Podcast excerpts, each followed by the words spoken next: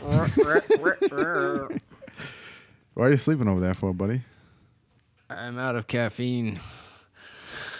Husa, husa. Man, uh, yeah, I need I need a refill on the caffeine.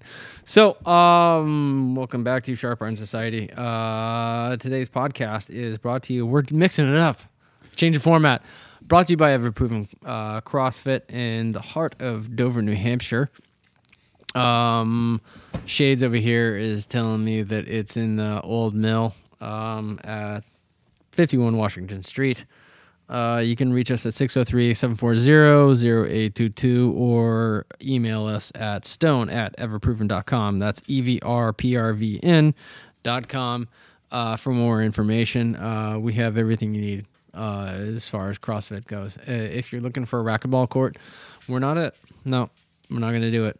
Um, but we do have Olympic lifting, uh, powerlifting, everything you need.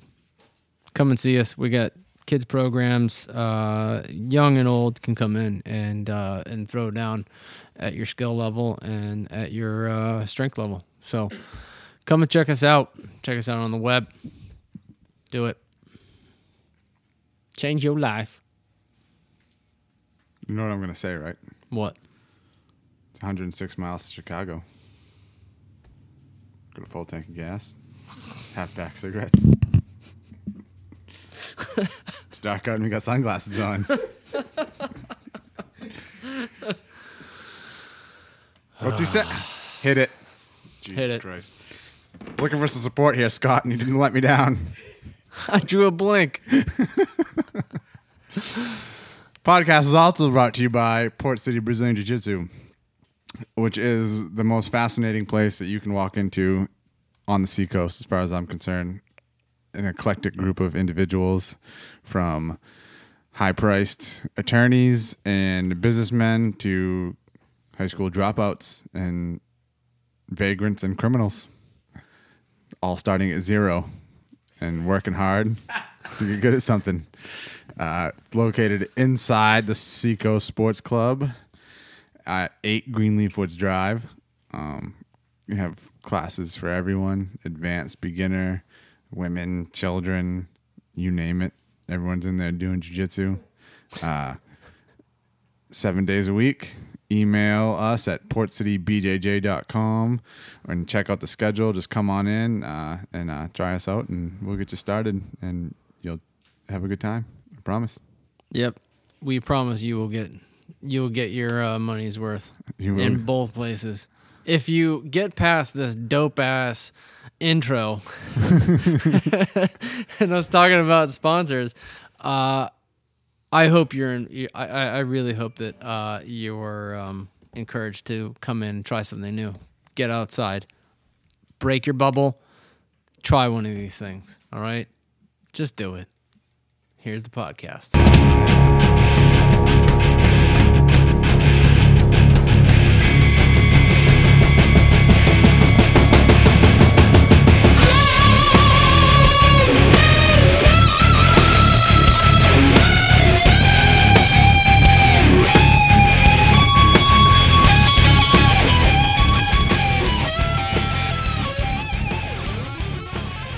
Going to have to take a mad Indian shit halfway through this. I can feel it. keep talking about that on the podcast because from the That's not making it in. from the hand signals we're rolling.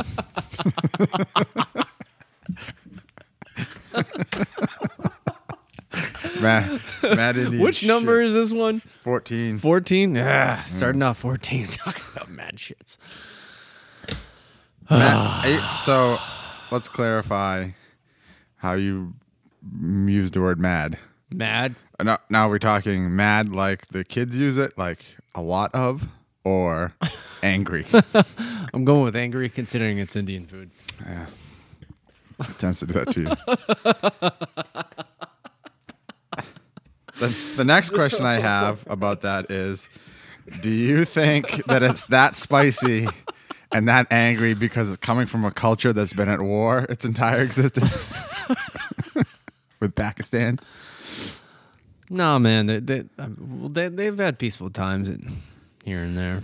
Yeah. Oh, It's I, I that- mean, you'd have to go into the history of uh, uh, of India. It seems I'm like such a weird culture. like- yeah, I'm not in like between the whole like uh Well, I mean, they've been- yogi they've been Dalai war- Lama like not only like- war with themselves, but war with uh, people that have been like pretty much conquering them, and Right. and um, but uh, no, they're uh, like going back into my uh, my food days. Uh, it's something to do. You don't- you don't have I those actually, anymore? I actually brought I I brought this up last night when I was eating this fucking spicy ass food.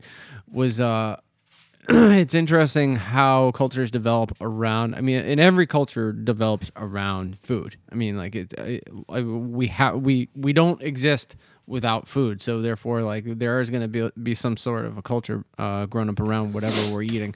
Like pretty much every culture has some sort of a flatbread, um, but you get these cultures that are centered more towards the equator that have hot food and then you get further away from the equator and food becomes more bland. Um, and I, I mean it probably has something to do with vegetation and, and whatever but it's just like hot peppers like hot food. Where do you think of hot food? Like mexico right. India, Thailand, all those cultures have like these this really really food, hot food. Um, and then you get up to freaking Norway, fish. That's what you get, fish. Um, but no, I I had uh I had some vindaloo. That shit was hot. Not as hot as the curry that I had in England one time, uh, where I couldn't feel my face. It was so hot. I think that that shit is interesting where you can tell like um, the influences of the history of what that country conquered and had taken back. You know what I mean? Like curry is like an Indian thing, but it's they put it in everything in England and Scotland and Yeah, uh, but it's mild curry. It's like it's like this mild stuff. I mean, they they have there's actually a dish in, um, uh, you're right. It's like curry fries in England. It's good shit. Right. Um, but welcome back to Sharp Iron Society podcast number No. fourteen. No guest today. No guest today, just us, solo. Glorious. Um, so you know what I don't want to end up being like. I just I noticed this this morning is I I don't want to be. I- Actually, it's more of a question. I'll put it as a question. At what point in your life do you get issued light blue jeans and those bright white New Balance or Nike sneakers that are all white and bright white and they make you look like you're instantly just just settling into death?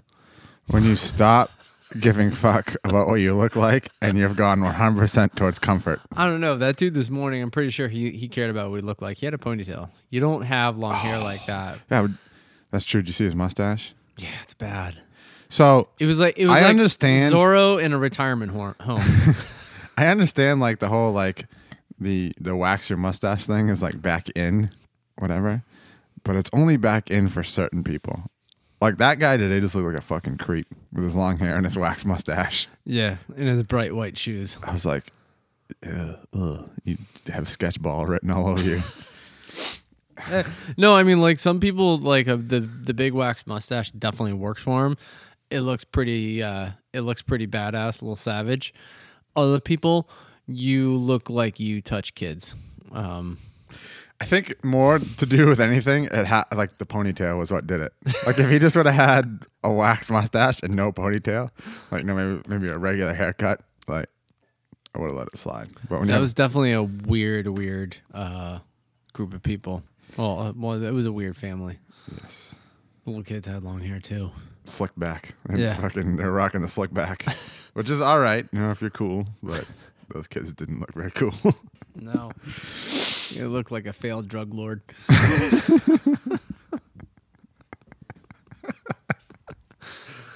uh, so um, we have a lot going on. Uh, you were just at uh, Boston uh, BJJ Opens yesterday. the IBJJF Boston Open yesterday all day from 10 to 3 in a sweaty gymnasium.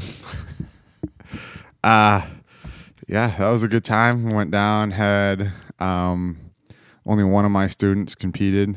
Uh, did pretty well. Took a took third bronze medal. Um, you know, uh, and then the other kind of reason I was there is because Jared Weiner competed, fucking crushed it. It was funny. He actually he lost his first match. Um, I think like two nothing. The guy ended up sweeping him with only a couple seconds left in the match and lost. But there was only three guys in his bracket. So then he fought uh, one guy, like that that guy who didn't like the, the third guy, tapped that guy, and then had to go against the guy he lost to at the beginning again, and then ended up beating him like uh, six two or something like that. It was a war. It was like I hope someone videotaped it and he posted it somewhere or someone I can get my hands on the video. It was a, it was probably the most exciting match I saw all day. This was back and forth, back and forth. And, Yeah. Uh, like points where like it was real. I think there were a ton of advantages. So in jujitsu at IBJJF, if you almost complete like a scoring maneuver, so if you almost pass the guard, if you almost get a takedown, if you almost uh, sweep the guy, something like that, they give an advantage. So. Um, and then an advantage, no matter how many advantages you score, you they never equal a point. So you could have like it could be a zero-zero match, but someone has 24 advantages. You know what I mean? Whoever has the if the score is tied, whoever has the most amount of advantages will win. So like you could have, but on the other hand, you could have like 24 advantages, and the guy just scores two points. The points always are more, no matter how many points there are, always more than how many advantages there are.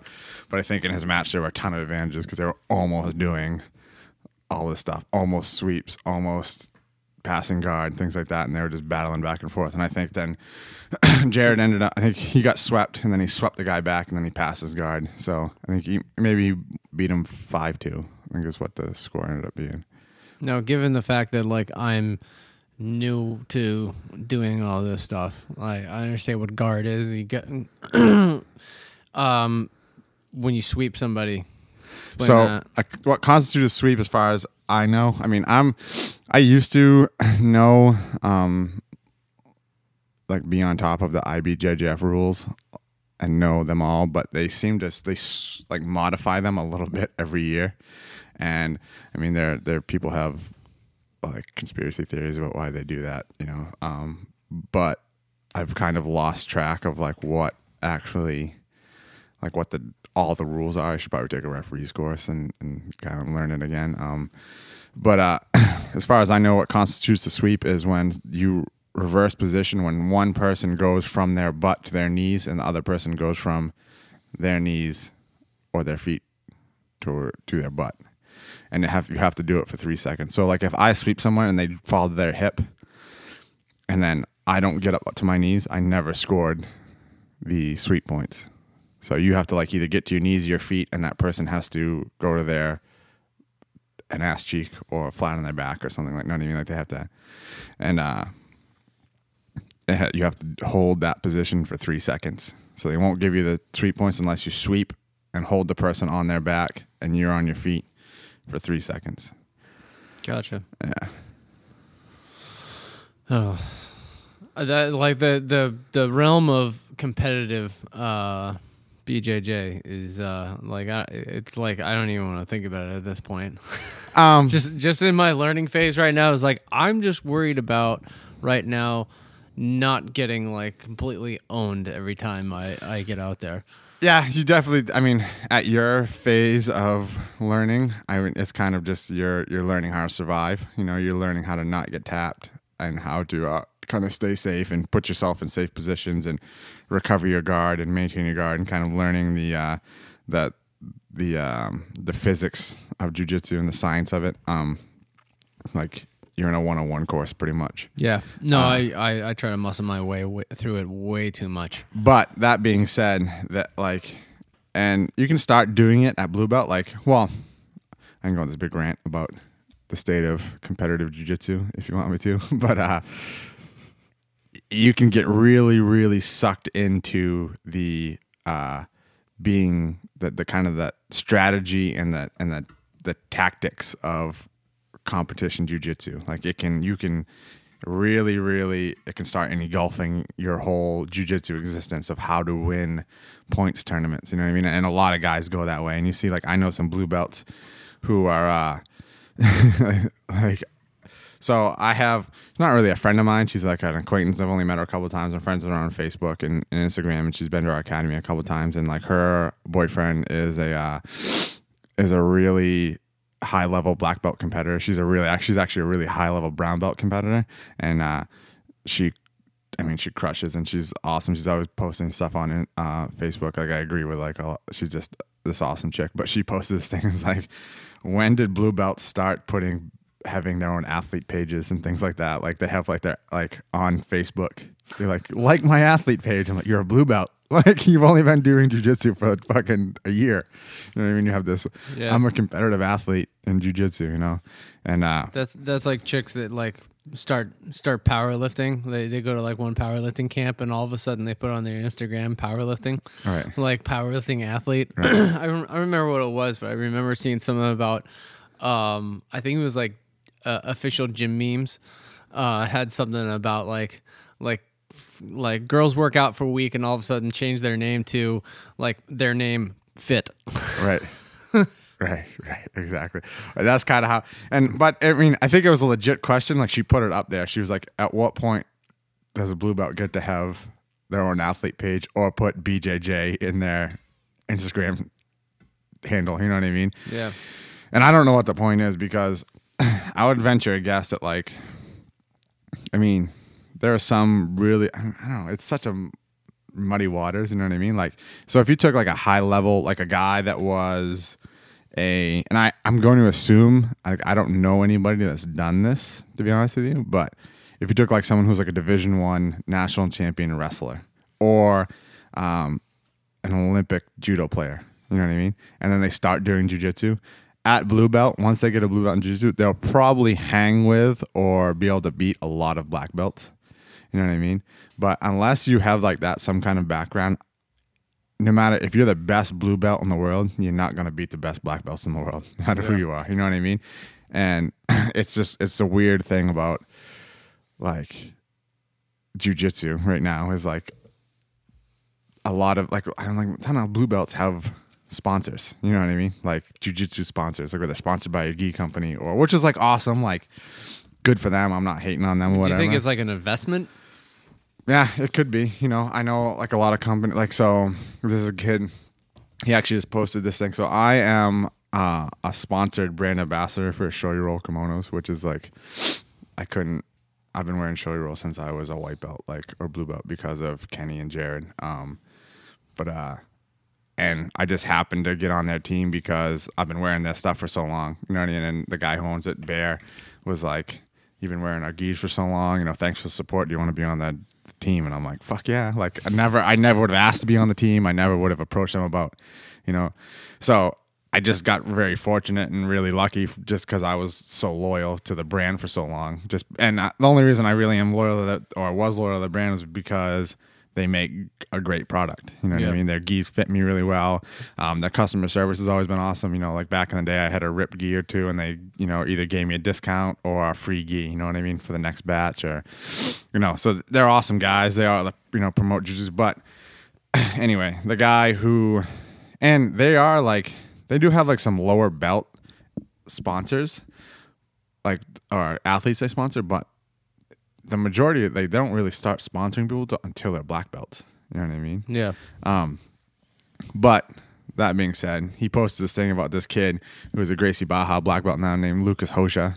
He's actually doing the EBI next weekend. Um, but I can remember back in the day they're putting on like a sick highlight video of him like purple belt. You know what I mean? Like it was like a it was a competition. I think it was like Worlds, you know, 2013 or 2012 or something like that when he was a purple belt and a brown belt that season, and they put it out and like he's out, he's been on their team since he was like a pro belt. You know what I mean? There's some other guys like Michael Liera Jr. and um, some other guys, but it's just so I think like those guys are an investment. You know what I mean? But if like I don't know, it's weird. It's the com- competition jujitsu scene is is it's a it's a weird thing to me. Yeah, I mean, like I'm I'm very new to it, and I'm I'm opening my eyes to it, but I can like I can imagine there's some correlation between that and um, uh, even like sponsorship in the CrossFit world, where it's um, you have a lot of different companies out there just trying to get their name out there, Right. and you get somebody with a little bit of notoriety, and like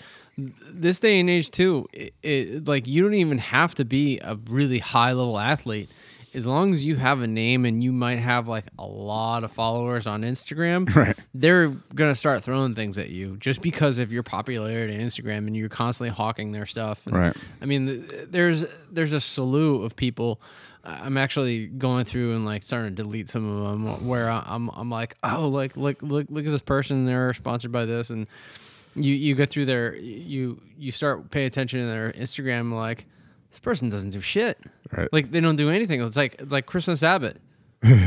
she doesn't do anything. She Right. just shows off her ass. Right. So, uh, Christmas Abbott is a CrossFitter, uh, by the way.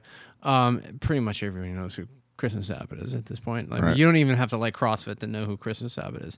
Yeah, she's she's attractive, but it's like she doesn't go to the games. She doesn't do any of that stuff. She just shows off her ass, makes a calendar, tells you how to eat, does some NASCAR stuff. Right.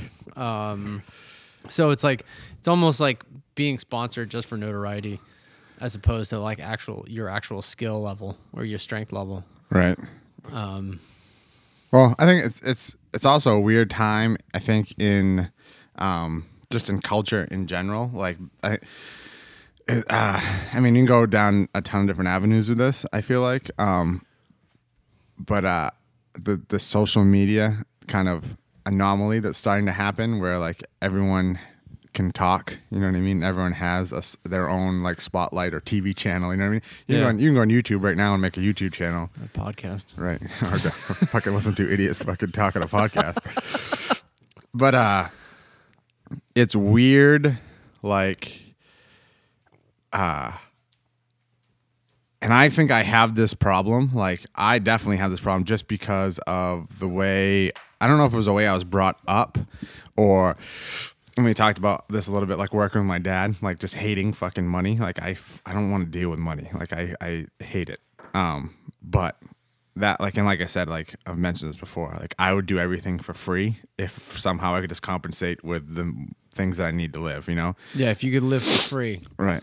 I would, I'd do everything for free. You know what I mean? Um, but that being said, like I think a lot of people don't know in both directions, positive, negative, their value in life. You know, I mean? some people have like this inflated value of themselves. Like I'm worth X amount of money, or I'm worth X amount of whatever. I don't even know if it was would be money, but some kind of, you know, however you're gonna monetize yourself. Yeah. And then some people like don't know how much they're actually worth. Like you know, you you you're worth a lot more than you're charging for whatever you're doing. You know what I mean? Like Yeah, and it's weird.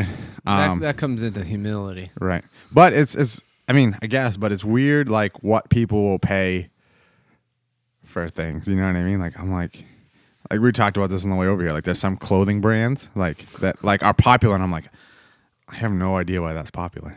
You know what I mean? Yeah, I mean, it's kind of like like that was the one thing like I've been getting you guys because I'm a because I'm sponsored by Shoyoroll or affiliated with Shoyoroll, however you want to call it. Like I've been getting you and Elliot into the Shoyoroll thing, and that is one of those things where like I, even though I love their gis and I am glad that I'm on their team and I'll wear even if I wasn't sponsored by Shoyoroll or, or affiliated with them in any way, I would still wear their gis. The whole af like the whole Shoyoroll market thing, like where people trade and sell Shoyorolls after they buy them from Shoyoroll is the weirdest fucking thing to me ever. Because like we can go on eBay right now and like if I type in Shoyoroll and do highest price, I guarantee there's a Shoyoroll on that's fifteen hundred dollars that's two thousand dollars. It's like sneakers. It's like uh like Jordans. You know what I mean? Like and I kinda get the whole Jordan thing because he's such an iconic guy, you know what I mean? Like but they're just fucking sneakers. You know what I mean? You're wearing them on like and it's the same thing with like show your old gis when people are like brand new in bag. And I'm like, that gi came out fucking six years ago and you haven't worn it yet. Like Yeah. I, I literally take my gis out of the bag, look at them, throw them in the washing machine, and wear them. You know what I mean? Like they they they are not new from more than five seconds when they get to my house. You know what I mean? And it's just it's just weird. And then the people Yeah, that like apparently, when you uh, get a new gi, you're supposed to wash it before you wear it. it smells like fucking mothballs, man. I made that mistake the other night. Like, oh man, I gotta Fucking- roll with you, Crispy, fucking brand new gi.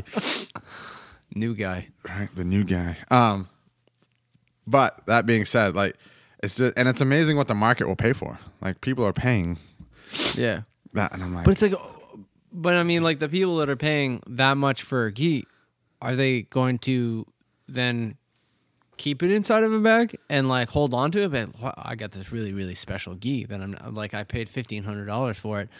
Uh, I'm and I. I I mean, are they gonna like hang it up on a wall inside of a glass case because it's so nice, or are they actually gonna wear it? That's that's the question. I I mean, it's like the, the when you pay X amount of hundreds of dollars for Jordans because you you like you feel like you need to have like that specific brand of Jordans. Um, like, are you then going to proceed to wear them? Uh, that, that that that's my overall question. And it's it's it's. I mean, it's like borderline retarded if you ask me. Um, show me.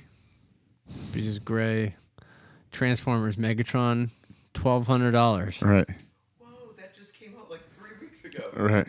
I have I have the Optimus Prime, Yeah. and it's like, I mean, it's a sweet gi, but I'm not paying fucking twelve hundred dollars for it. You know what I mean? Yeah, because I mean, if you're gonna pay twelve hundred dollars for that gate, are you going to roll in it? Uh, I mean, I would, but again, I fucking hate money. I mean, may, maybe if like your your income is is like way up, way higher than everybody else's, um, maybe you would wear it just because it was a cool gi. But I I, I just don't understand it. I mean, like how much the gis probably cost uh, when when when they're made. I mean, what's what's the what? Like sixty dollars. yeah, Jor, Jor, Air Jordans. Is Michael Jordan making those fucking shoes? Right. No, he's not. Some like poor kid in China is making those shoes, Right. and it's costing f- um, it's costing Nike to make them for five dollars, and you're paying like like an exorbitant amount of money for them, and it's I don't know, it's weird. It's it's almost like it's all hype, and that's that's what it boils down to. It's just it's just hype. So uh, my cal- by my calculations, looking at fucking eBay right now, I have about twenty thousand dollars worth of gis at home. at least I know if I need to pay my mortgage, I'll be able to do it in a You could pinch. sell your pajamas. Right. I use pajamas. Just the fucking craziest thing ever. That's weird. Uh yeah. So I mean and but that like going back to that, it's like I, I mean, I don't know. It's it's weird. It's and but it's weird like the value that people put on certain things. Yeah, You know? It's just weird. uh, I don't I don't get it. Right. I don't get it. Yeah. I mean, there there's so much, mm, so many more things you could put value to, and people are putting value on on shoes. Right. I mean, it's like n- not even like nice like patent like I don't know some some kind of high end leather like alligator skin or rhino rhino skin shoes. So or even- like it's just like it's a normal pair of shoes. Or or get this. So this is the other fucking like thing that uh I have trouble with and going beyond material objects. How much is one's time worth? That is like that is the weird one to me. Where I'm like, how much is someone's time worth? You, you're you're essentially giving somebody something you'll never get back. You know what I mean? It's weird. It isn't like it's weird. It's weird what someone's time like to monetize someone's time. You know what I mean? And that's like one of the things like so my regular I mean, even giving a private lesson in jujitsu, you know what I mean? Like I love teaching jujitsu. I like I've said it before and I've said like I feel like that's what I was put on this earth to do is teach jujitsu. Like that's my my my purpose in life. And I'll do it till the day I die and I'll do it for free.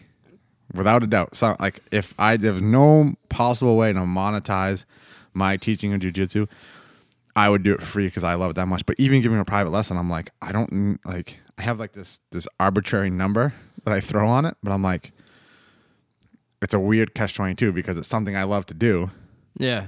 but it's also my time that I'm giving. I'm giving to someone and I'll never get back. You know what. I mean? No, it's I I definitely I I I fell into that trap too where um we started uh advertising private coaching at our at our CrossFit gym and I think I probably was the lowest mo- like monetary value like coach like if if you wanted to hire me as a as a private coach to you I'm probably the cheapest one out there Right. because I mean I enjoy doing what I do Right. I mean like I, I absolutely love teaching and I love I love getting people to move correctly and move the way I want them to move um, and I love watching the light bulb just shine like a beacon the second they get like a clean and it felt like nothing to them because they hit all the good positions Right. and they did it the way they're supposed to do. Um, but yeah, I'm, I'm I'm I'm with you on that one where it's like But then on the I, flip side, I, I cheapen myself out. But the, the other flip side of that too is, is like, so it's it's one, I don't know where to go with the conversation because it's like, uh the whole fifteen dollar an hour minimum wage thing. You know what I mean? Like on the one hand, I totally agree with that.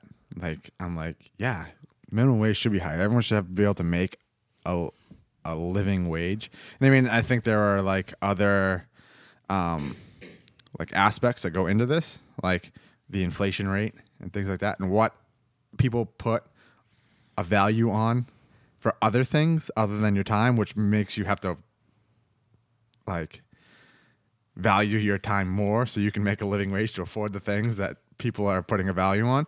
But I mean, there are some people like maybe their time isn't worth fifteen dollars an hour. You know what I mean? Maybe maybe you're that fucking useless. You know what I mean? It's weird. It's it's a weird thing. I don't have an answer for it, but valuing someone's time is That that comes down to uh, I think that comes down to ethics. I mean, like your personal ethics is um, stepping back and like actually having the wherewithal to be like, am I actually worth fifteen dollars? Is what I'm doing actually worth fifteen dollars? Am I working hard enough to make that fifteen dollars? Like, I know I can say like I can go to sleep at night comfortably saying saying that like I I earned every single penny that I earned that that that I was paid today. Like I know I worked like at the level that I'm at. Uh, probably more so because I, like I said, like I, I'm, I'm cheap on myself. Um, so it, you're right. I mean, it's like, it's like I want fifteen dollars, but I'm still gonna work like it's seven. right. Oh yeah, but I mean, but that that goes along with the whole like teaching jujitsu thing. Like I feel like, so that's the other weird thing about teaching jujitsu is um especially at my like my own academy or whatever, like people are like the funniest thing is like when someone's like, "Oh, you got to work tonight," and I'm like, "No." Like fucking, I haven't worked at night and fucking ever. Like whatever, and they're like, "Oh no, you're teaching class." I'm like, "Yeah, yeah, I'm teaching class." And like, like, that's not fucking work. You know what I mean? But to people, it's still a job. You know what I mean? Because it's my responsibility to be there, and I am giving my time Yeah. to people. You know what I mean? But I, like people, are like, yeah, you're working. I'm like, no, I'm not. That's not fucking work. Like, it's weird. It's it's it's it's. I mean, I guess you could look up like what is the definition of fucking work, and if it follows that whole thing, like, is that you know what it is? You know, like I don't know. It's it's a weird thing. Yeah. No, I, I haven't. I haven't worked a solid hour Right. right. when I'm teaching CrossFit. Right. Um, but uh, yeah, I mean, I, I like what I do. I love what I do. I mean, like my work, work. Um, which I can't, I can't name what I do, uh, just for for for uh, legal purposes. But um, I I like. There's days where I don't even feel like I'm working. Right. I'm working in I'm working in Disneyland. Right. Um, and there's days where like actually work is work and I'm stressed out. Um, but uh, as far as like teaching CrossFit, yeah, it's like I haven't worked one solid hour. right. It's I mean like I I get so excited when I get somebody to do something that like that that they really should be doing. I mean same thing with you. Like if, if you're if you're teaching like uh you're probably like I mean when you get some, somebody to hit every single position in a move you're i mean like you, you get excited like just like absolutely like excited you see them doing what you want them to do Right. Well, and it, I mean, and we're talking about like working a solid hour and things like that. The other weird thing is, um, like those people out there that only teach CrossFit for a living or only teach jujitsu for a living. Like Yeah. that is such like a like mind blower to me when I find out about people who do that. I'm like, how, how, how do you do that? Like, I, I, I don't even know how one would like, and, and it's one of those things where I, I aspire to it. Like, I don't like if that was my life, just teaching jujitsu, like, I, I would be the happiest guy in the entire world. Nothing eh, that would be the greatest. Yeah, but at some point you would probably get to the point where it'd be like, be like, this is. I mean, this is this is a career, and it's taking the fun out of it. Because I know, I mean, like I've I've talked to some people where it's like, it's like, man, I used to really, really, really love what I do, but um, now it's becoming like, it, it's just becoming a grind every single day of doing the same thing. So it's it's one of those things where I I, I think that's more of a balance issue than anything. Like too much of one thing is is is sometimes not a good thing. Yeah, I don't know. It's it's it's but I mean, I, I don't think it's less of a balance issue and more of a perspective issue. Yeah. Like, I mean, think of all the other crap things you could be doing. you know what I mean? Like you'd be out somewhere digging a ditch to put a fucking sprinkler system in.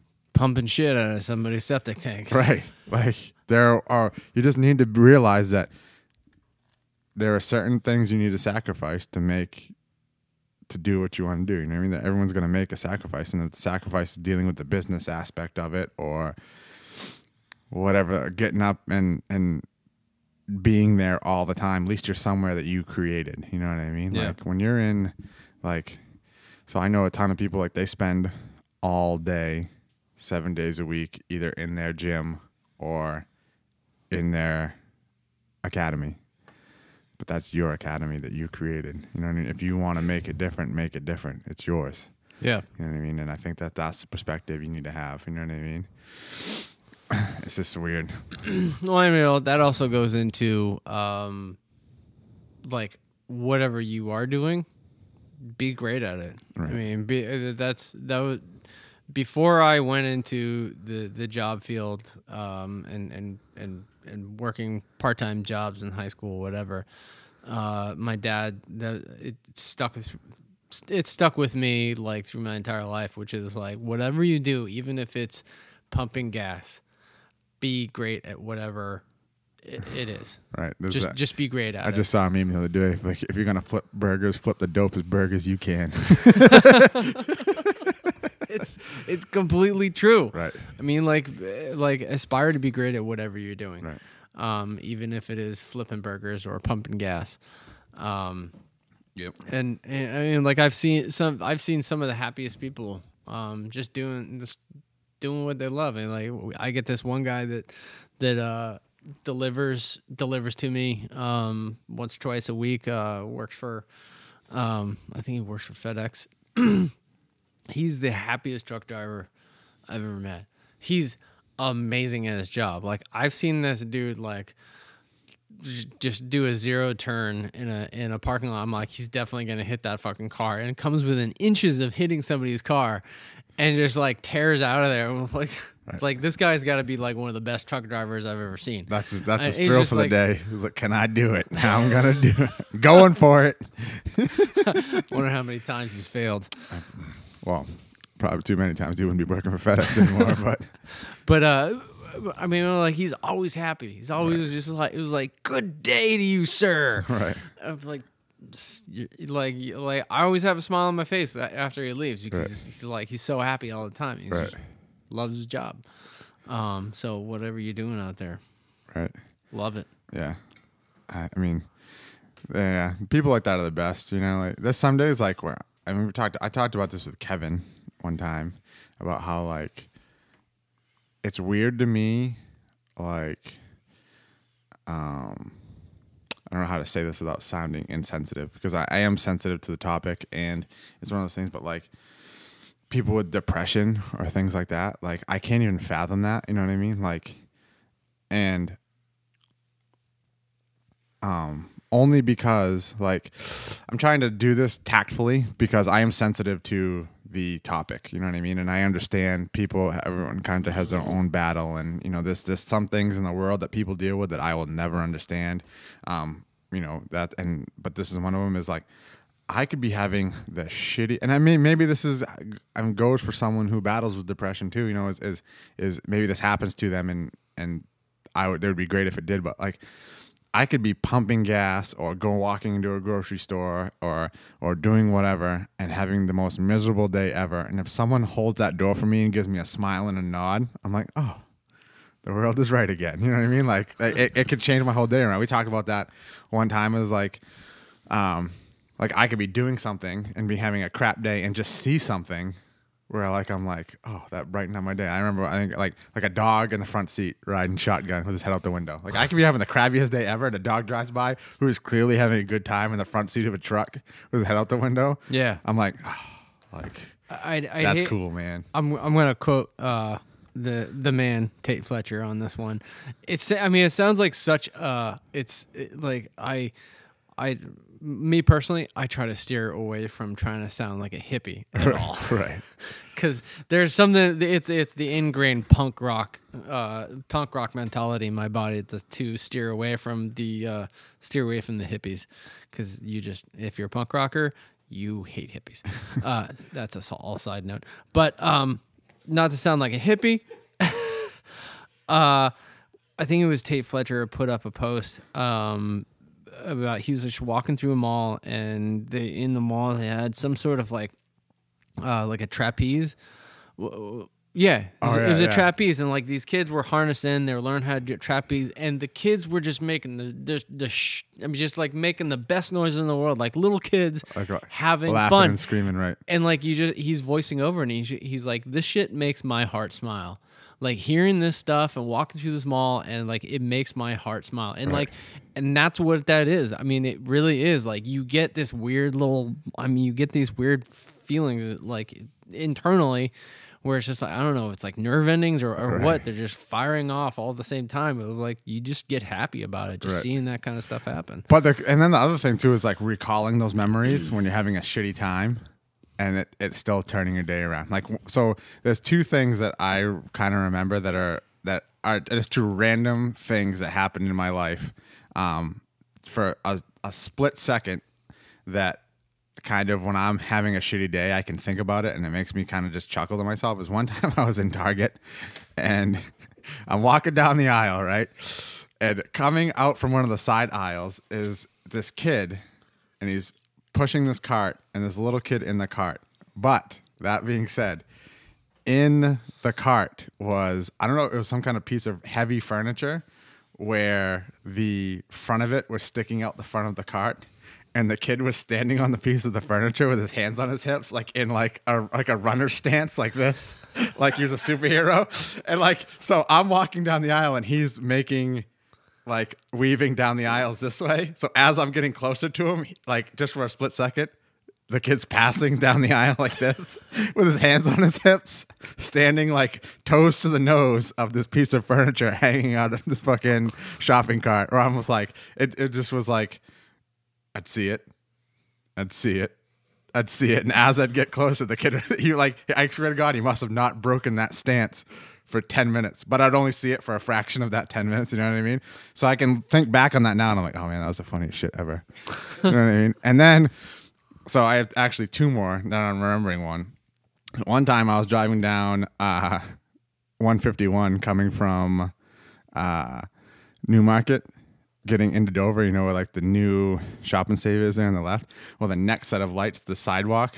You get to the lights, you push a button, you go to the sidewalk. It was a kid pushing another kid in a stroller. Like the kid was probably like 15, maybe, and I don't know. The kid was like probably four or three or something like that.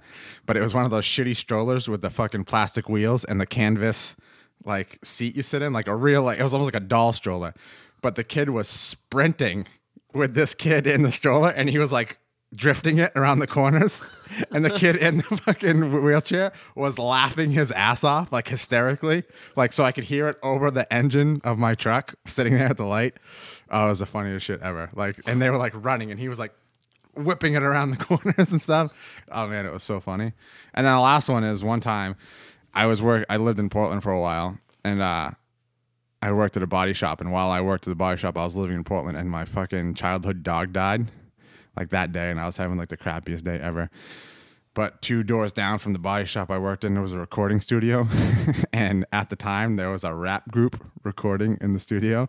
And it was one skinny little black guy trying to teach a very large black guy how to ride a bike for the first time. And they were like in probably in their 20s. And like the whole interaction was just like the funniest thing ever. So I went from having a shitty day because my dog died to watching a grown, overweight man with cornrows try to ride a bicycle. And like but like the whole like there was like the the whole rap group was there being super supportive of this guy trying to learn how to ride a bike you know what i mean? Like it was such like a childlike like motivational thing but the guy was a grown man you know what i mean? Like it was but those three things like if i'm having a crappy day i think back at it i'm like oh man that shit was funny. I don't want to get involved, but it's like everything you guys are talking about reflects right back onto your your onto your things. But fucking CrossFit, when I was fucking this tall, I could do all this shit on the jungle gyms. Right. Like a ton of shit, like jumping from one to the other and flipping your feet up and coming up isn't a problem at all. We could do those like hip circle things. I don't know if you guys maybe didn't do that. You probably weren't allowed to do it on your on your ship. But you can just basically go, you're up like this, and you go like, you can throw your hips around, and you just come back around. You just keep going, you Right. know? And uh, yeah, and fucking jujitsu, it's the same thing. It's like a li- you're like a little kid, just Right. like beating the shit out of your friend. right you're you're rough housing right It's just little kid shit done by adults. Why do people stop doing this shit? Right. Well, and that's like I've said that before. The only reason I go to CrossFit is to drop heavy things from over my head on the floor. Like that's like one of the funnest things is like just getting really heavy weight over my head and being, I'm gonna let this go. It's gonna be awesome. I can't bring my kettlebells in here because if I drop them, they'll go through the goddamn floor. But out there, Right. like, boom. oh, let's- we talked about that with Pete, like fucking skateboarding. Like, don't stop doing that shit, man. If you like that shit, keep doing it. Yeah. Well, I mean, like half half of the reason I love being in the CrossFit gym is uh is because it's basically an adult playground. Right. Well, that's the same thing with like jujitsu, man. Like my whole life, when I can remember being a kid, my my my especially my grandmother, no roughhousing, stop roughhousing, don't roughhouse. And now, guess what I do all day for fun? Roughhouse. Why, why do you call it an adult playground? Why, why do we have to say adult playground? What the fuck? Like It's just a I can't playground. fucking get on the playground. What the fuck? Right. Well, that. So speaking of that, like, look at the bar stars. The bar stars, like, that's the craziest shit ever. You ever seen that stuff? Yeah. But the same thing. They just go to playgrounds and fucking do shit. You know what I mean? Like, so the moral of the story is Scott that we're just two really big kids. Definitely. like everything, everything we do, it either goes makes makes a loud noise or like, man, Hey, it, it, it's that stupid saying like you're only as young as you feel. right. And if you if you if you portray yourself and walk around like you're freaking 60 and you're 30, you're If you're, gonna- wearing, if you're wearing light blue jeans and white sneakers, yeah. if you've turned in your stylish clothes into non-styled white shoes and and blue jeans, um, you've already given up. right? Don't give up. Don't give up. Never, never, never, never give up. Right. I'll- Never give up. I How many times you heard that commercial lately? Right. Uh that was like, man, I used, when I lived in Portsmouth, I used to see a guy downtown all the time that Elvis was wearing. It's funny, you could tell he was like just at that well, this is a whole nother conversation we can have, but um like just that turnaround rate in his life where like uh like he was old enough to be old, you know what I mean? But young enough. Like it's I don't know how to say this. At some point, like the our older generation are gonna be listening to rap music because that's what they grew up on.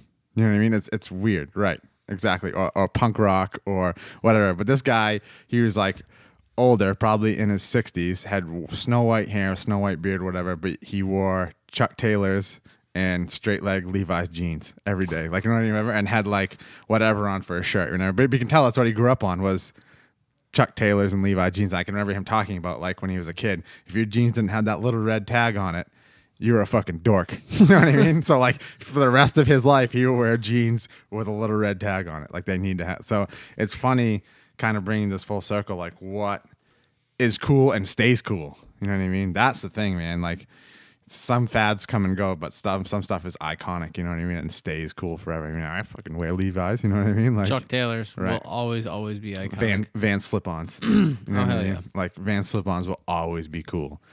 It's funny. but all white New Balance will never ever be cool. never. Right. Well, so like, but it's also so think of all the things you're not into that are still cool. Like, I'm not really into country music at all, but Johnny Cash and Merle Haggard will always be fucking cool. You know what I mean? Like what? Yeah. And I you know what? So I think that comes down to being authentic.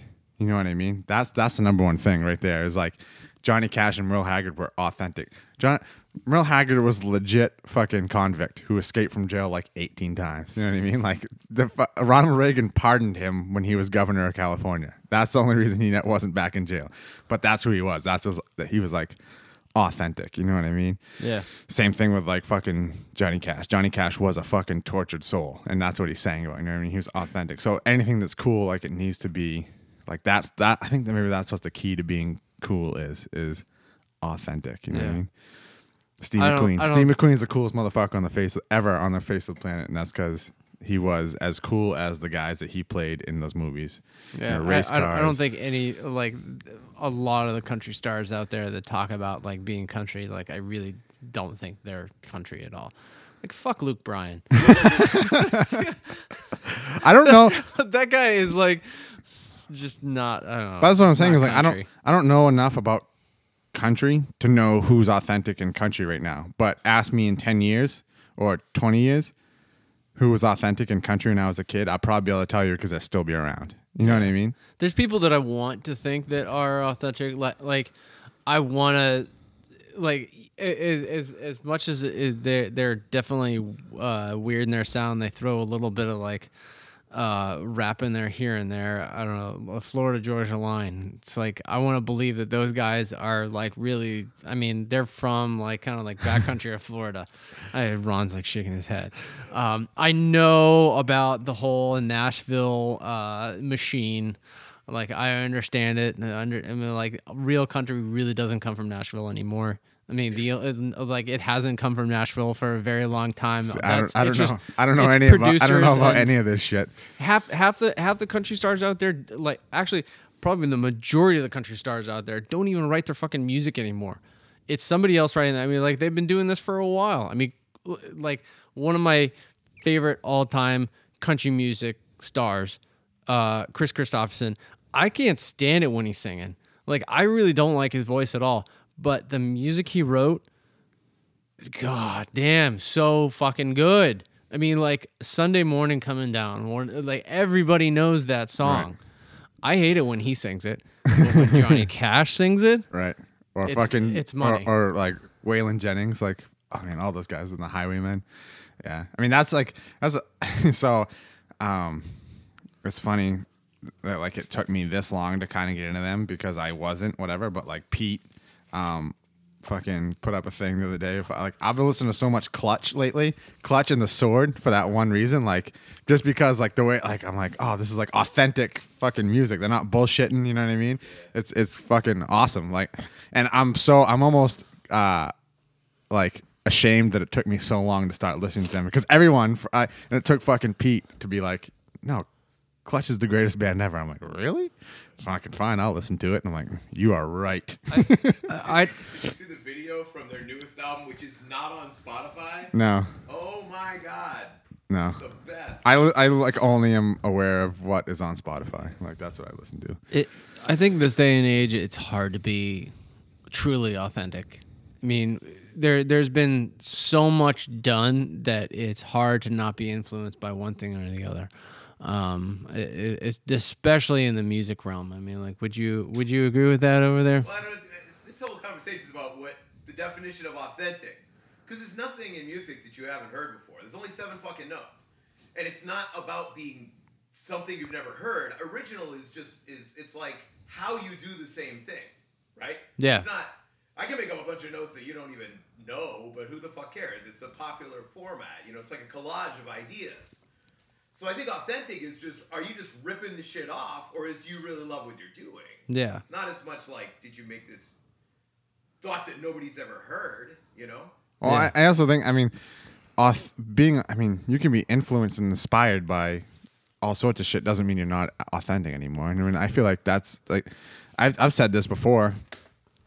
I mean, and it, bringing it back to what I do, the or what I what I commit the most of my time to is, is jujitsu. Is I as far as jujitsu goes, there isn't a move out there that hasn't been done. Someone's done every move. It may not be popular and it may not be out there in the mainstream and people are trying to recreate it all the time, but I guarantee there's not a jiu-jitsu move that I've ever done before that no one has ever done before. You know what I mean? As someone's always, and I say this when I do when I'm teaching jiu-jitsu, is I've honestly, as far as jiu-jitsu goes, and probably my whole life, I've never had a fucking original thought in my whole goddamn life. But I have made original connections. You know what I mean? Like I take what I have learned and put it together in my own style. So my jujitsu is very authentic to myself, but it's all just borrowed from all these influences. You know, Marcelo Garcia, Garry Tonon, uh, you know, um, Lucas Leite. Uh, I mean, trying to think of who else. I, I, I really, I mean, uh, Dave Camarillo.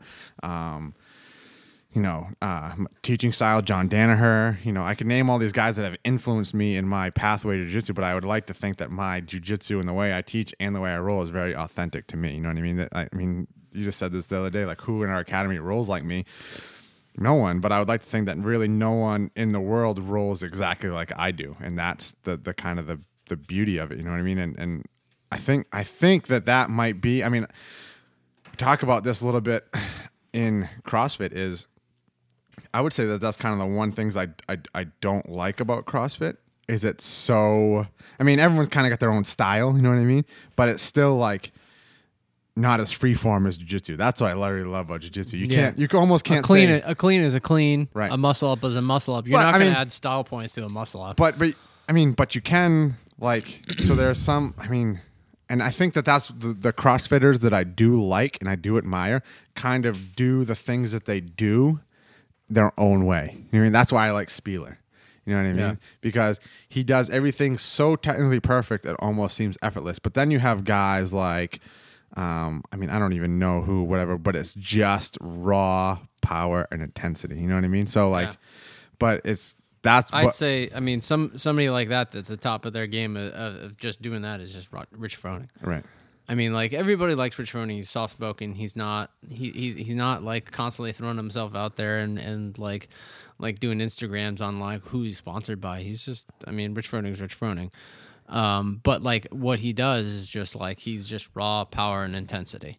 Um, one person that I'm a really I, I'm a fan of. A lot of people don't like him. Um, is Ronnie Teasdale because he's just he's he's like he's out there. Right. I mean, he's definitely definitely out there as far as like a, a what what he's doing and how he trains, and he I mean he proves himself by being like a really good CrossFitter, but um, he's also a very unique individual. Well, it's like Sam Dancer. It's the same thing. You know what I mean? Like he does the e the ECC and fucking barbell jeans and fucking whatever he wore for shoes. You know what I mean? Like, but that that's what I really love. I mean, that's why I like jujitsu even over, uh, like, or grappling martial arts in particular over striking martial arts because, you know, even if you're kickboxing, you know, so you're doing Muay Thai. Muay Thai is it translates to the art of eight limbs. So you have hands, feet, knees, and elbows, right?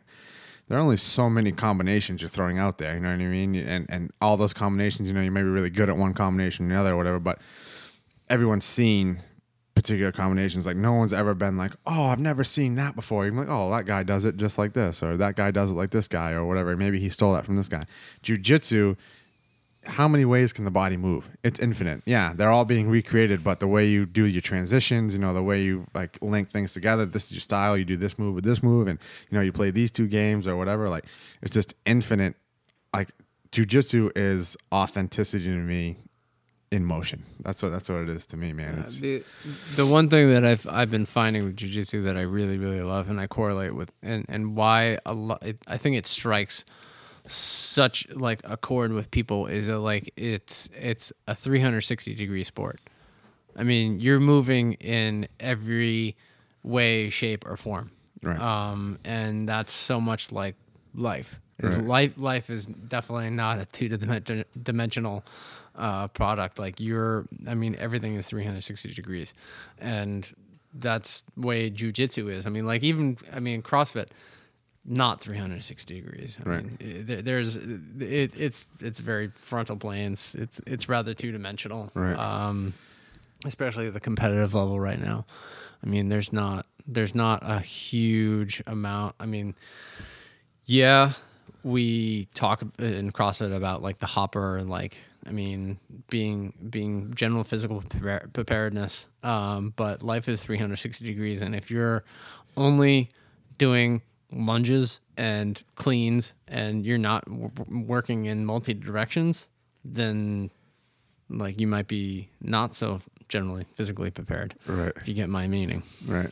Now, and I mean, so I don't know if you watched it, but you got to watch it. Is um that it's the outtakes. So if anybody who is slightly interested in jujitsu or is super immersed in it like I am, and you haven't seen this, you need to go watch it right now. Is it's the complete interview from Jiu-Jitsu versus the World with John Danaher, where he- it's a 17 minute interview where all he does is like the guy interviewing him just asks him questions and he just goes off on the questions or whatever. And it's one of those things where you he and I've trained with John Danaher where he has a way of explaining the most simple thing like you've never heard it before. So the guy asks him like what is jujitsu? And he goes, Well, if I'm talking to someone who doesn't do jujitsu or isn't aware, like I'm like, Oh, it's like the sport of Olympic judo. Like you've seen Olympic judo, right? It's like judo, but you have emphasis of wrestling on the ground.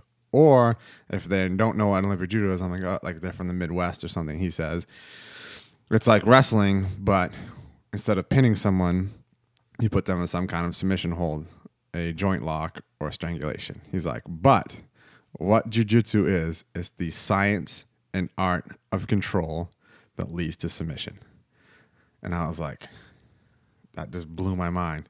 And then they're like, and he's like, then they're talking about, think about this. He's like, and then they talk about like how does jujitsu help you off the mat and things like that. And he goes on this whole rant, but he's like, think about like this: if I give you a pen and a paper and I give you a math equation, he spits out some math equation, and I'm like, he's not gonna do this in his head, is he? That's fucking crazy. He doesn't. But he's like, you're gonna go through all these steps. You're gonna write down, you know, divide, whatever, blah blah blah, da da da da da da. He's like, now take that math equation, and every time you do the math equation, the first number that you started with changes. He's like, eventually you're going to catch up to that number and you're going to finish the math equation, but the math equation is always changing. He's like, that's jujitsu. He's like, all you're doing is problem solving with a live problem that is constantly varied. And I'm like, that's it, man. That's like, that's what jujitsu is. It's, it's constant. But that that's life. Right. But that's, what he's saying. life. But that's why jujitsu, and we've talked about this, like, what does jujitsu do for your ego? Yeah, it may build your ego up, but what that is doing is telling you that you can. I mean, I truly believe this because of jujitsu. I can learn to do almost anything. You know what I mean? I can, I, and I can accept being bad at something because I know if I stick with it long enough, like I did jujitsu, that I will eventually be able to get good at it. It's just collecting data and putting your time in. You know what I mean? And it may take longer than I want it to, but as long as you don't give up and you stick with it and you learn or, or, or acquire that knowledge the best way you can and, and be practical with it, I know that I can learn to do anything because of jujitsu. Because jujitsu, by far, without a doubt, is the hardest thing that I've ever done in my whole life. I mean, I've been held down and and controlled and made to give up so many times on a regular basis that I'm not scared of it anymore. You know what I mean? Right, exactly. but I guarantee, how many times have you been tapped? Every time. Pretty much. How many times though? Put a number on it. Uh, I couldn't even tell you. I mean, Just put a number on it. um, How many classes have you taken? two. How many times? but that's not true. That's not true because we've trained. Yeah, we we've d- we've done some personal training. Yeah, but, but we've put in some time. Like you've taken official classes too, but you and I have trained a couple times. Like you know what I mean? But I mean, every time I every time I roll, it's at least like three, four, five times. Um, Right, so if- if you've been- accumulated, maybe like thirty or forty times, I've Right. I've been tapped out. I've been tapped four million. Yeah, You know what I mean? Like you've been tapped forty. I've been tapped four million.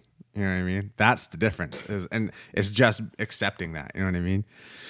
Like it's it's you. That's and, and again, much like life, right. like you're you're you got to learn how to you got to learn how to tap. Right. like in life you gotta be like okay listen like i'm not gonna i'm not gonna win this i'm not gonna i'm not gonna go i'm not gonna get this job proposal i'm i'm not gonna do this but there's i mean it's, it's like that stupid metaphor it's like when one door closes another one opens But That's that's the trick to jiu-jitsu and that's I think that's the trick to life is tapping and knowing why and learning from it and move and, and putting putting that failure to use. You know what I mean? A, Yeah. fail, a failure that isn't useful is a death sentence. You know what I mean? Like that's the thing about that's jiu-jitsu teaches you is you learn you tap and you learn why. You know Yeah. I mean? And you I- make I- it useful. I think that's uh, that's that's like a growing. I guess you could say that's a growing problem with. Uh, God, I'm gonna sound like an old man here, but like, um, the kids these days Kids these days. that are coming up that that parents are telling are, are never telling them that they're doing something wrong.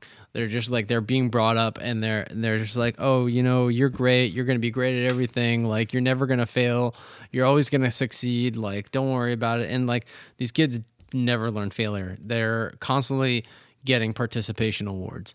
Um, those are the kids that are to grow up and uh and, and not learn from tapping out. They're they're they're not going to get that job, and they're going to turn around and be like, "Well, it's the fucking job's fault. It's not mine. I'm I'm good enough for this job. Like, there's nothing wrong with me. It's them." But here's and that's another thing that Tait Fletcher says that I love is like you know maybe you need to fail at football to figure out you're the best pianist in the entire world. You know what I mean? Maybe you need to fail at art to figure out that you might be the best. You know. Woodworker in the entire, you know what I mean? Like you're the best, you're the worst painter in the world, but you might be the best woodworker in the entire world. You know what I mean? If you're constantly told that you're good at everything, you'll never find the thing you're actually very, very good at. You know Yeah. what I mean? And that that's kind of what you know and and that's the the it's we, I mean we're kind of coming full circle with like what like find the thing that your time is most valuable to. You know what I mean? Like you know what I mean? Your t- your time might not be very much worth very much doing one thing, but it might be worth a ton doing something else. Yeah. You know what I mean? I don't know. It's it's and and I, I, I like I I know like I I for one no, definitely know per, one firsthand I've failed at so many different things right. and I'm still sitting here I mean this is something that actually like I've been I've been wanting to I guess like touch upon is like it's like I've I I have a long like long past and I've failed at a lot of things. And I'm not sitting here trying to preach to everybody but be like I am fucking great. You should listen to me. You should like no I'm sitting here talking to me like, like I've failed a thousand times. But I'm sitting here saying like like learn I mean don't learn just um I don't know where I'm going with this but I've failed and failed and failed and I'm still here to talk about how much I've failed and how much I'm pushing to keep on moving. Right. And that's the lesson is is to like you never ever give up and you just keep on going. It's like I failed at painting, but you know what? Like I'm really good on a gun Right. like I'm like I'm fast. I'm picking it up like there's no tomorrow, and th- that's one thing that I'm learning. Is just like I'm like really good. Right. And I'm not I'm not overconfident, but it's something that's like I'm really good at this. Right. I'm gonna keep going with this. Yeah. I mean, to the point where I'm getting to a competitive. I I want to get into competitive levels. Can I throw something in? So, like, you're talking about uh, failing, right? But your point before was that, you know, many times parents won't teach their kids uh, about failure, right? They're looking at the kid going, you're not failing, right? So, how do you get to that point? How do you get to the point where you're like, I'm going to go out and do something to fail at it in order to get better. If you're just afraid of failing all the time, then what you're going to do is basically the same thing over and over again, and you're going to represent yourself by what clothes you're wearing or what sneakers you are instead of by winning, right? Is that what you're talking No, about? you're you're you're absolutely right on this. Like if if you're afraid of failing, then you're not going to be putting yourself into the environment where you could fail. Like you have to put yourself out there, like and be like, be like, I could be good at this, I could fail at this, and I think I like there. I think that that's kind of answering that question. It was like if you're not if you're not constantly putting yourself out there, and this is something that I've So- actually been so learning you lately. make- how do you make the jump? How You got to make put yourself out there. I mean, you got to do it. It's kind of like telling a smoker to stop smoking. It's true. That's what I do. But You got you got to Quit, listen. quit you got to dumbass. you No, got to no, no. listen to some some people that say, "Hey, man, we need to have a podcast." I don't know about this. We, this is gonna be a little weird. Like Yeah, I, I do. don't think anybody's gonna listen to my bullshit. We're like, no, we're gonna do this. We're gonna start a podcast.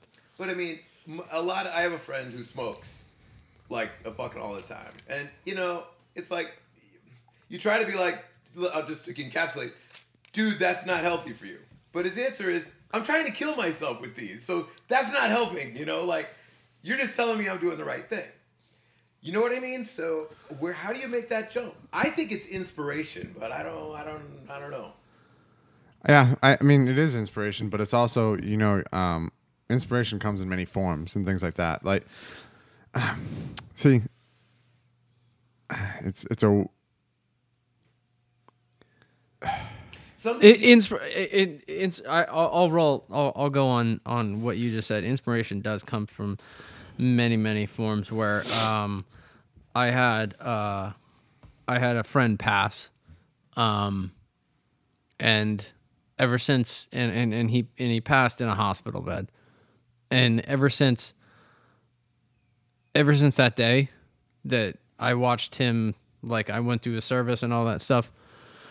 Um, I've been pushing myself and I've distanced myself from a lot of really good friends at the time because I needed to like push myself into different areas. I needed to stop being so so complacent with like what I was doing at the time and like being okay with this stuff. And like I started pushing myself into realms that I never thought it would be. I mean, I pushed myself into CrossFit and got out of my bubble. And then they said, you should be a coach. I pushed myself into being a coach and became a coach. And I like just put myself out there every single night. I tried different things. I failed. I tried. I tried throwing jokes out to the class, and it was like fucking crickets. so, um, and I do it all the time. And I actually call myself out on it. Like I'll throw a joke in the middle of class, and like I'll get blank faces, and I'll be like, "All right, crickets, let's move on."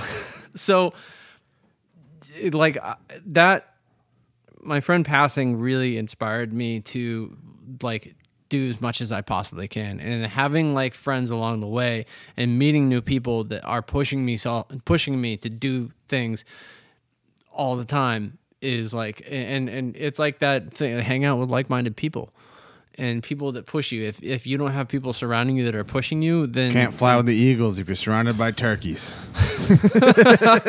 right but,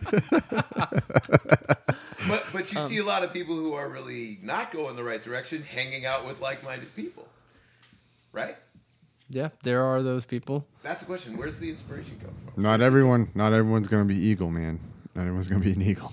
It- it- I mean, I think that that's one of the things that, like, I mean, I mean, just there yesterday at uh, at uh, at that tournament. You know, it's a huge tournament. There's white belt through black belt competitors. You know, I, I forget how many people there was, and it's not even the biggest tournament in the world. It's probably, and I don't even know if it's the biggest tournament in New England, whatever. But you sit there and there's this sea of people. One percent of them stand out. You know what I mean? Like, and and not being, I mean, and no disrespect to all those people that had the guts to even put that gi on, tie their belt, and step on the mat that day against someone else. But only one percent of them stand out. You know what I mean? Guys like Jared, Jared stands out. Uh, you know, uh, I mean, there's a ton of guys that I could that I could mention right now that you guys wouldn't know. You know what I mean? And then take that and then go to the best, the biggest and best tournament in the world, or you know, someone like Garry, Garry Tonon. He's he's he's one percent of one percent. You know what I mean? That I mean, at some point, we talked about this before the the the the the, uh, the podcast started. Is you're gonna have to accept the fact that you're not gonna be the one percent of the one percent. But there's something to be said about trying to be that one percent. You know what I mean? I would rather die trying to be the one percent of the one percent than to never have tried at all. You know what I mean? That's that's where it's at. You know what I mean? I, I and it manifests in different things. You know, I know that I'll never be, and I'm not even. I, I mean, I guess it, it's. I'm I'm not concerned with being the one percent of one percent competitors. I'm concerned with being one percent of the one percent of coaches, and that's where it has manifested with me. You know what I mean? And I may never be one percent of the one percent. I never never be, but I'm gonna try to leave my mark in this world as being one of the best coaches in the world. And it may not happen, but I know that I will be the best coach that I possibly could be in the end of the day. And it's not, I think that that's where it goes is it's not, are you the best of the best? Are you the best that you possibly could be at anything? Are you the best you possibly could be? Are you the, are you the best? You know, if you want to be, you, you want to be the very best at CrossFit, Best gas pumper. right? Be, right, exactly. Be the best gas pumper. But also, don't try to be the best at something you don't want to be the best at. Find what you want to be the best at. What do you want to be the best at? One way to I've been riffing on this thing uh, recently. It's coming up towards the end of the uh, college season, and uh, so some of the students that I teach are, are looking at, at graduating and all that, and they're talking about what am I going to do and how am I going to do it. And something that always stuck for me was the idea of quitting as many jobs as you possibly can. Because one time you quit the job and you just sit in your car and just start crying, and you're like, "That's the fucking job." But if you don't quit a bunch of jobs, you're never gonna find that. Right. It's, it's kind of my take on what you're just saying there. It's like you gotta put yourself out. You gotta try yourself all these different things. But if you just do the same job over and over again and you hate it, and then you become the best at it, you just became that parent that made the kid who doesn't fail, right? You see what I mean? It seems Yeah. like it, it it follows itself around. Yeah, I mean, well, and, and that I mean, the real fucking tra- truth of the matter is that this private conversation we're having right here is just a pep talk to ourselves because I know there's a ton of shit in my life where I'm like, I don't fucking want to do this anymore, but Yeah. I'm too good at it to fucking quit.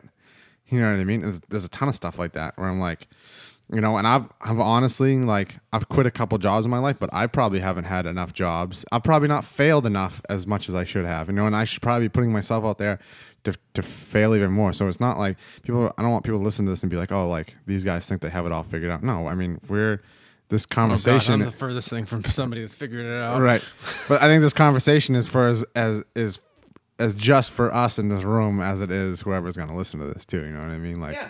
Yeah.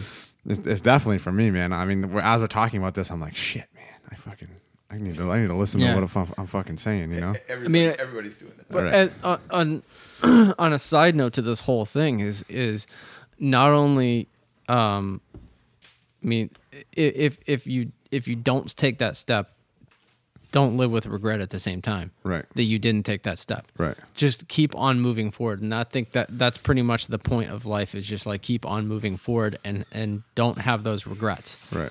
um i mean i regret like th- there's there's probably one thing in my life that i regret and that's never serving um whereas i think i would have been very very good at whatever i would do um if i did serve. And i also like i i, appreciate the the small percentage of people that do serve uh th- this country.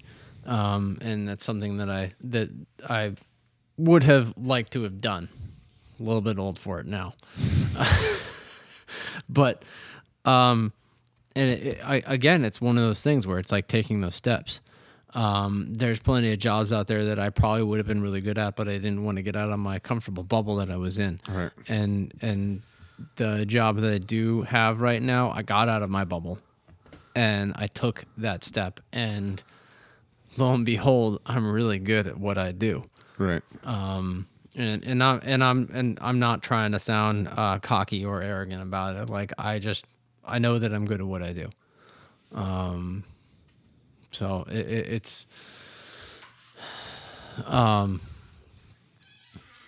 it's all about putting yourself out there, and and and being ready to fail. Well, it's like I mean, people. I mean, it's a dumb question, but whatever. Like, so I mean, we were gonna do it a little bit, but it never brought up. But like when Tim Ferriss, if you ever listen to Tim Ferriss podcast, he does those rapid fire questions to the end of his podcast with all his guests or whatever. We originally were gonna we, Right. that was that was originally part of our format, but we decided to go say fuck it, no format. right. Uh, so one of the things he always asks is like, And Ron loves us for that, by the way. what what would you tell your 30 year old self? You know what I mean?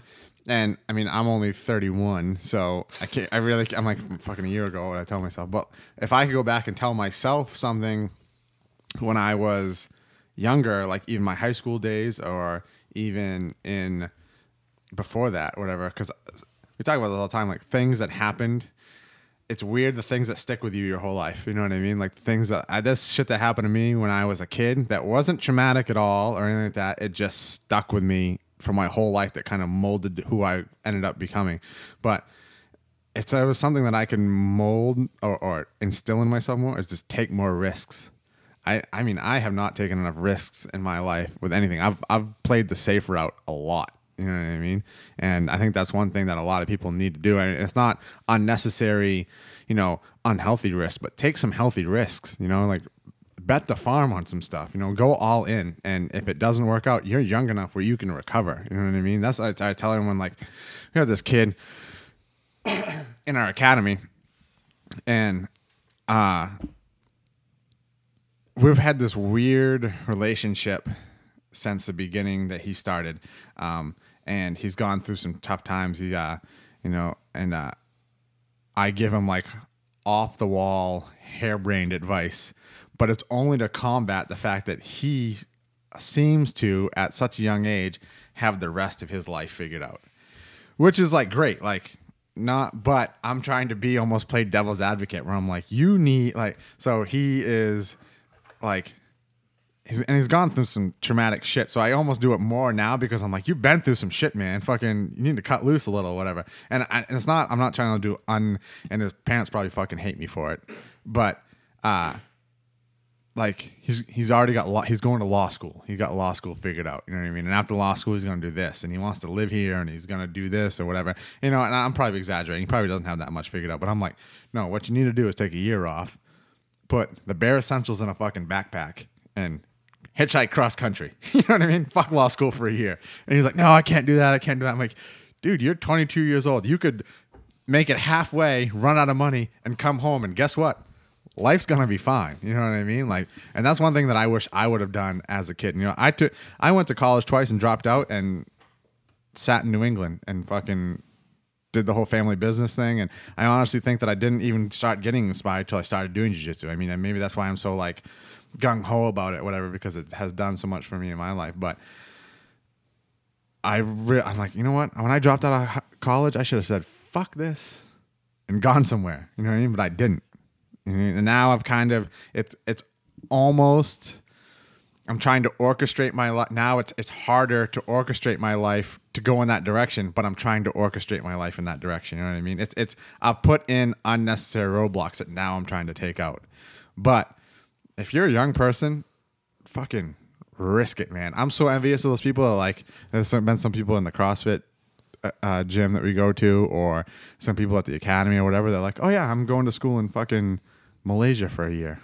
I'm like, oh, That's awesome. that's fucking awesome. You know what I mean? Or like, I'm going to Chicago for a year, or I'm going, I'm moving cross country, or fucking Colorado, or wherever. I'm like, I wish I would have done something like that back in the day. so um i i traveled in southeast asia for a little while and uh i came across a lot of um a lot of uh, kids that um i know in uh i think in in england it's called gap year so what it is is is is they've gone through like our version uh, of high school whatever their grade system is um i know they call it something different but then they take they they take a year off in between their grade school and university or college or whatever you want to call it. so they have have a year to do whatever the hell they want. If they want to stay, get an apartment and work, they can do that.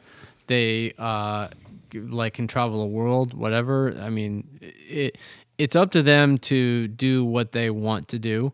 Um, but what it is is it, it's it's not it's breaking them from the path of the white picket fence. Right.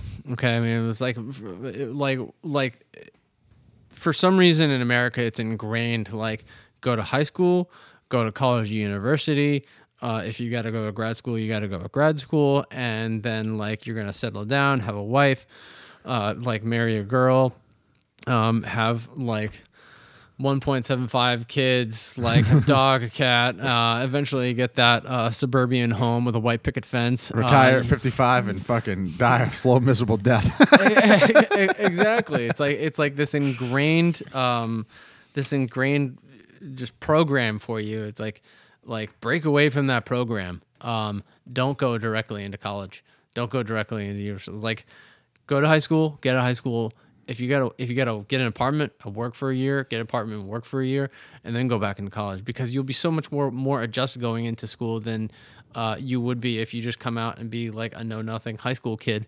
Um, that like I mean like you yeah you were you were the valedictorian and uh, the captain of the high, the the football team, but you go out for a year and you travel the world and guess what you're not so hot shit Right. out there in the real world. Get some real world experience.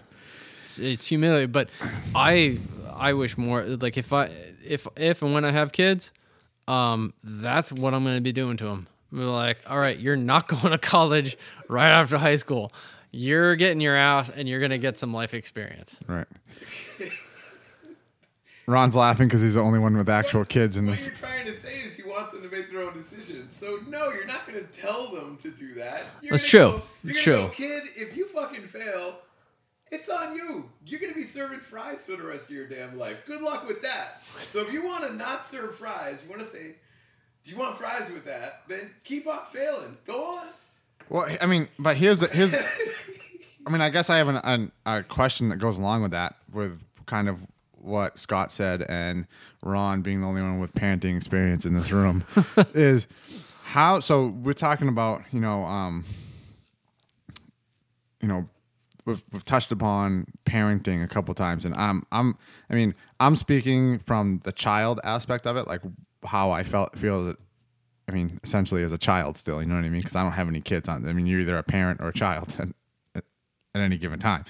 But, uh, like, how do you deal with the outside influence of teachers, friends, media, and things like that? That you felt like, so I, I mean, I guess the only way I can talk about this is from personal experience. Is but I can remember being in high school and like it being very clear to me that I was being steered in a, in a certain direction. Like it was like if you don't go to college, you're a loser. You know what I mean? And if you don't get a job where you're sitting in an air conditioned fucking corner office making so much money with a brand new car and a house and a wife and kids and contributing to society in a certain amount of way, you're a failure. You know what I mean? And it may be because I was only reading between the lines. You know, and I wasn't a, an aware enough kid to know that that's not exactly what they were telling me, but that's definitely the way I felt. You know what I mean?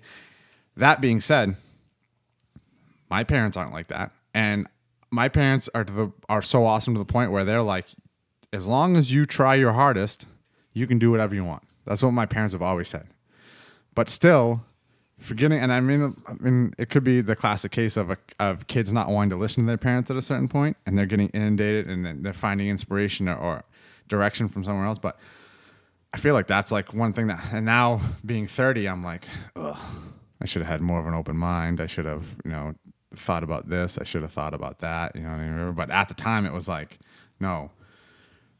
Graduate high school go to college get a job. No one was like it's okay to fucking fuck off and travel the world for a couple years or it's okay to you know hitchhike across the country or it's okay to move away and work a minimum wage job and you know do whatever for a little while. You know what I mean? Like talk about this guy. He's got his own podcast, and quite frankly, I don't really listen to it anymore, and I don't I don't really like the guy. But Chris Ryan has that podcast. But like one of the things that I, I do like about him is, and I thought it was really interesting, is he made a choice when he was a kid that he wasn't going to start a career till he was thirty. So he graduated high school and went to college and took a year off. They found out a way to, to take a year off from college and still graduate on time. Whatever. Traveled all over the world. Took this money. He was a worked for this diamond dealer in New York, and they were going to give him like a million dollars a year, whatever. And he was like, "Nope, I have a plan. I'm leaving. I'm traveling, whatever." And he wasn't going to start his actual career till he was 30. You know what I mean? That something like that never even dawned on me to even be a possibility when I was a kid. You know what I mean? like how do you deal with so we're talking about you telling someone to go out, your kids to go out and get a real world experience and you telling them to make their decisions for themselves. How do you stop the influence of bad decision making? You know what I mean? It's it's it cuz that's I think that's definitely what happened to me is I was told maybe not by my parents but outside influence to play it safe. Are you asking me? Anybody. I mean, Well, I mean, I'll, I'll answer the question from my point of view. You don't know what's right for your kids. Parents don't know what's right for their kids. You, you, just the math of what you guys talk about all the time. Those kids, they get all their participation trophies. They get them from their fucking parents. So, I've never thought as a parent that I know what's right for my kids. It's not my world. It's their world, and it's going to be different by the time they grow up than it was when I grew up. So I know that there's certain number of things that are right for my kids, but I could yap all day, but the only thing they're going to pay attention to is my example. So that's it. I think that if you are going to say, I'm going to, you know, get my kids and I'm gonna uh, I'm gonna I'm gonna teach them everything that I know. I'm gonna homeschool them. I'm gonna be like the church of dad, and I'll, I'll be like the minister, and everything around them is gonna be protected by my opinion. I don't think you're right because you're gonna be dead by the time their lives are really happening, right? Or maybe not, but you know it depends on the timing. But I think it's the other way around. I invite all those things that you say. How do you protect the kid from?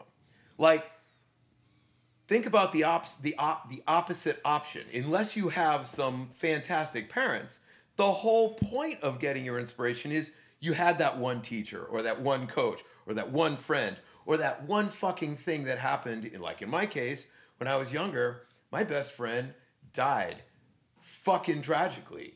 And that was a massive inspiration to me.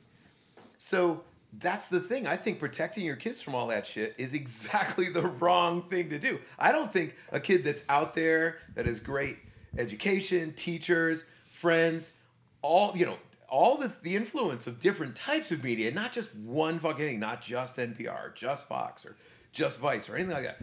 All I think that kid is not the kid who ends up, you know, spending the rest of their lives in a shitty job and then just you know spitting out another four kids that that just do the same thing. I think that's exactly what it is. Get them out of the house and get them to see the world. Get them to see anything they can, and don't be afraid of someone else going. I know a little more about how to raise this, for example, football player than you do.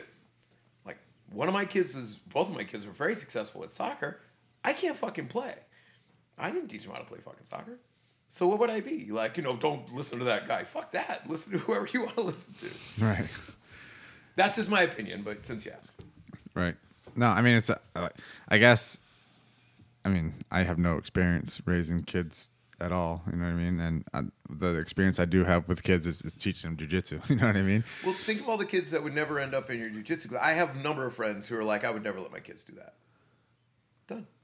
Problem solved. They're never going to be inspired by you or any of the other guys at the jiu-jitsu club Right. or any of the things that happen with the jiu-jitsu. They're never going to have the opportunity to have to just lie on your back and stare at the light going, I haven't tapped yet, but it's coming. Right. And God damn it, there's nothing I can do about it. Well, that's like we talked about this the other night. Um, Scott had the uh, the privilege of rolling with Jesse, uh, who was like he's homeschooled. And he, he, I don't even know how old he is. I, I'm so bad at judging age, but he must be in the, the it he's a young person. right the seventh grade or something like that. No, no, he's no, he's way older than that. Is he older than that? Yes, but the bottom line. I, well, I know he can't. He can't drive himself there. Yes, but seventh grade to not driving is quite a ways. So yes, Seventh, eighth, ninth. What do you? What do you start? dri- 11th, yeah. What time? What year do you start driving in high school? How old were you at sixteen when you were in high school? You're a sophomore, right? Sophomore, yeah. So I know he's not a sophomore in high school. So Anyway, young person, Right. weighs like hundred. weighs like a hundred pounds, soaking wet, Yeah. skinny little whatever. But he comes and does jujitsu, and he does the adult class fundamentals, and now he's recently been staying for my advanced class. He's a killer. And he well, and he's gonna be a killer. Like I've just in the past week, I've seen him start moving differently, and he, you know what I mean. He's jumping on things and whatever. But I think it's interesting that he's homeschooled, and I'll not. oh, I mean, I don't. I can't say I don't know that much about the kid or whatever. But some of his interaction is with grown men at a jiu-jitsu academy, which is an interesting dynamic. But like, so we decided like we're like, oh yeah, you got to go home and watch. You got to watch this movie. You know what I mean? Because he's. I mean, he's never lived without the internet. You know what I mean? He's, So, so you are the bad influence. Right. We're the, we're but we're like trying to be like but that's what I'm saying is like I don't know if, if we are the bad influence. You know what I mean? I'm confident in the fact that he will be better off for it in the long run. Cause like so we call him Jesse the body. So we're like, you have to go home and you have to watch Predator. You know what I mean? And he did, and he was like, Oh, it was awesome, you know, like whatever. And thank God his parents don't come in and be like, What are you doing to my kid? You know what I mean? But we're like, you need to go home and you need to go watch slap shots. You know what I mean? Or how and another day I asked him, I was like, How many Beastie Boys albums do you own? And he's like, he's like, I don't own any albums. I'm like, I'm like, all right, how many Beastie Boys songs do you know of? And he's like, uh, one or two. I'm like, you need to go listen to every Beastie Boys album back to back to back, like when you like whatever. Ju- like, it, but it's so funny because he comes in and he's so jazzed up on authentic stuff that we're like telling like like oh this this is what's cool this is what's cool you know what I mean so it's interesting he's he's almost like a little social experiment and we're trying to make him the best, coolest kid we know. And it's like Jeffrey. Jeffrey is the same thing. Like Jeffrey, we had this kid at the academy named Jeffrey, and he's literally been trained. And he's not homeschooled, and he's got uh, awesome parents. I, both his parents are awesome. They're fucking so cool. Um, and he's got an older brother who's who's cool, and um, he has been trained in jujitsu us with us since he was like he was a kid that was in front of us at the burrito place. Okay, yeah. But he's been training with us for like since he was like 14. You know what I mean? I can remember him coming in and being like really quiet and like sleek like a seal, like not a muscle on this kid. And now you look at him and he's like taller than I am, weighs like 180 pounds, jacked. Can you? I he's one of those kids where like I could teach him a technique and I'll walk around and make sure everyone's doing it right. And I never, almost never have any advice for Jeffrey. He does it exactly the way I've shown it every time. And it may not be a technique that he uses. And I, I when we roll, I can give him some advice just because it's under stress. But if it's not under stress and he's just drilling, he drills perfect every time. But he's one of those kids where we were like, same thing. We're like, how many Beastie Boys uh, songs do you know? And he's like, oh, I don't know that many. he'll like go home and listen to it. You know what I mean? So like, and we're like, oh, we'll put on the radio and be like, quick, who is it? And he's like, I don't know who this is. We're like, what? You don't know who this is? Whatever. So like, we've kind of drew, trained him to do that. But and uh, I don't know when that when the the uh, the the nickname came around, but his dad calls him the house cat because nothing bothers this kid. Like he's just so like even keeled. His dad told me one time he, they went for when they grad like so when his kids graduate high school that he takes them to Mexico. So they're 18 and they go to Mexico and they can drink whatever. They, and they're like. It's legal here, you know what I mean? So he said that he, he took his older brother down, and his fucking brother went fucking nuts. Like, was drunk as soon as they got off the plane. Were like thrown up within an hour, just like going crazy, whatever. And he's like, I took Jeffrey down. I, I don't even know if he was drunk the whole time, but had a beer in his hand the entire time. Like he was just, he's well adjusted. And I'd like to think that a lot of that has to do with training at the academy. You know what I mean? He's he's learned, and that's the thing about jujitsu. And whether you are 57 years old or 14 years old, if you're in that adult class, you're being treated like an adult. You're being, and if you're, and especially if you're like, even so, I mean, we can even go like this, whatever. It, it- young, old, male or female, when you step into an jiu-jitsu class, you're being treated the same, no matter what you do for a job, how old you are, what your life experience is, whether you have kids, don't have kids, male, female, in the workforce, whatever, whatever your situation is, you sh- and, and I would say the only deviation with the way you get treated is what color your belt is. And because that because and you you know you get a little more leeway as you get older because you know you're you know or, or in the higher ranks You know what I mean? So we have uh, Jeffrey who's 22 who is I'm letting kind of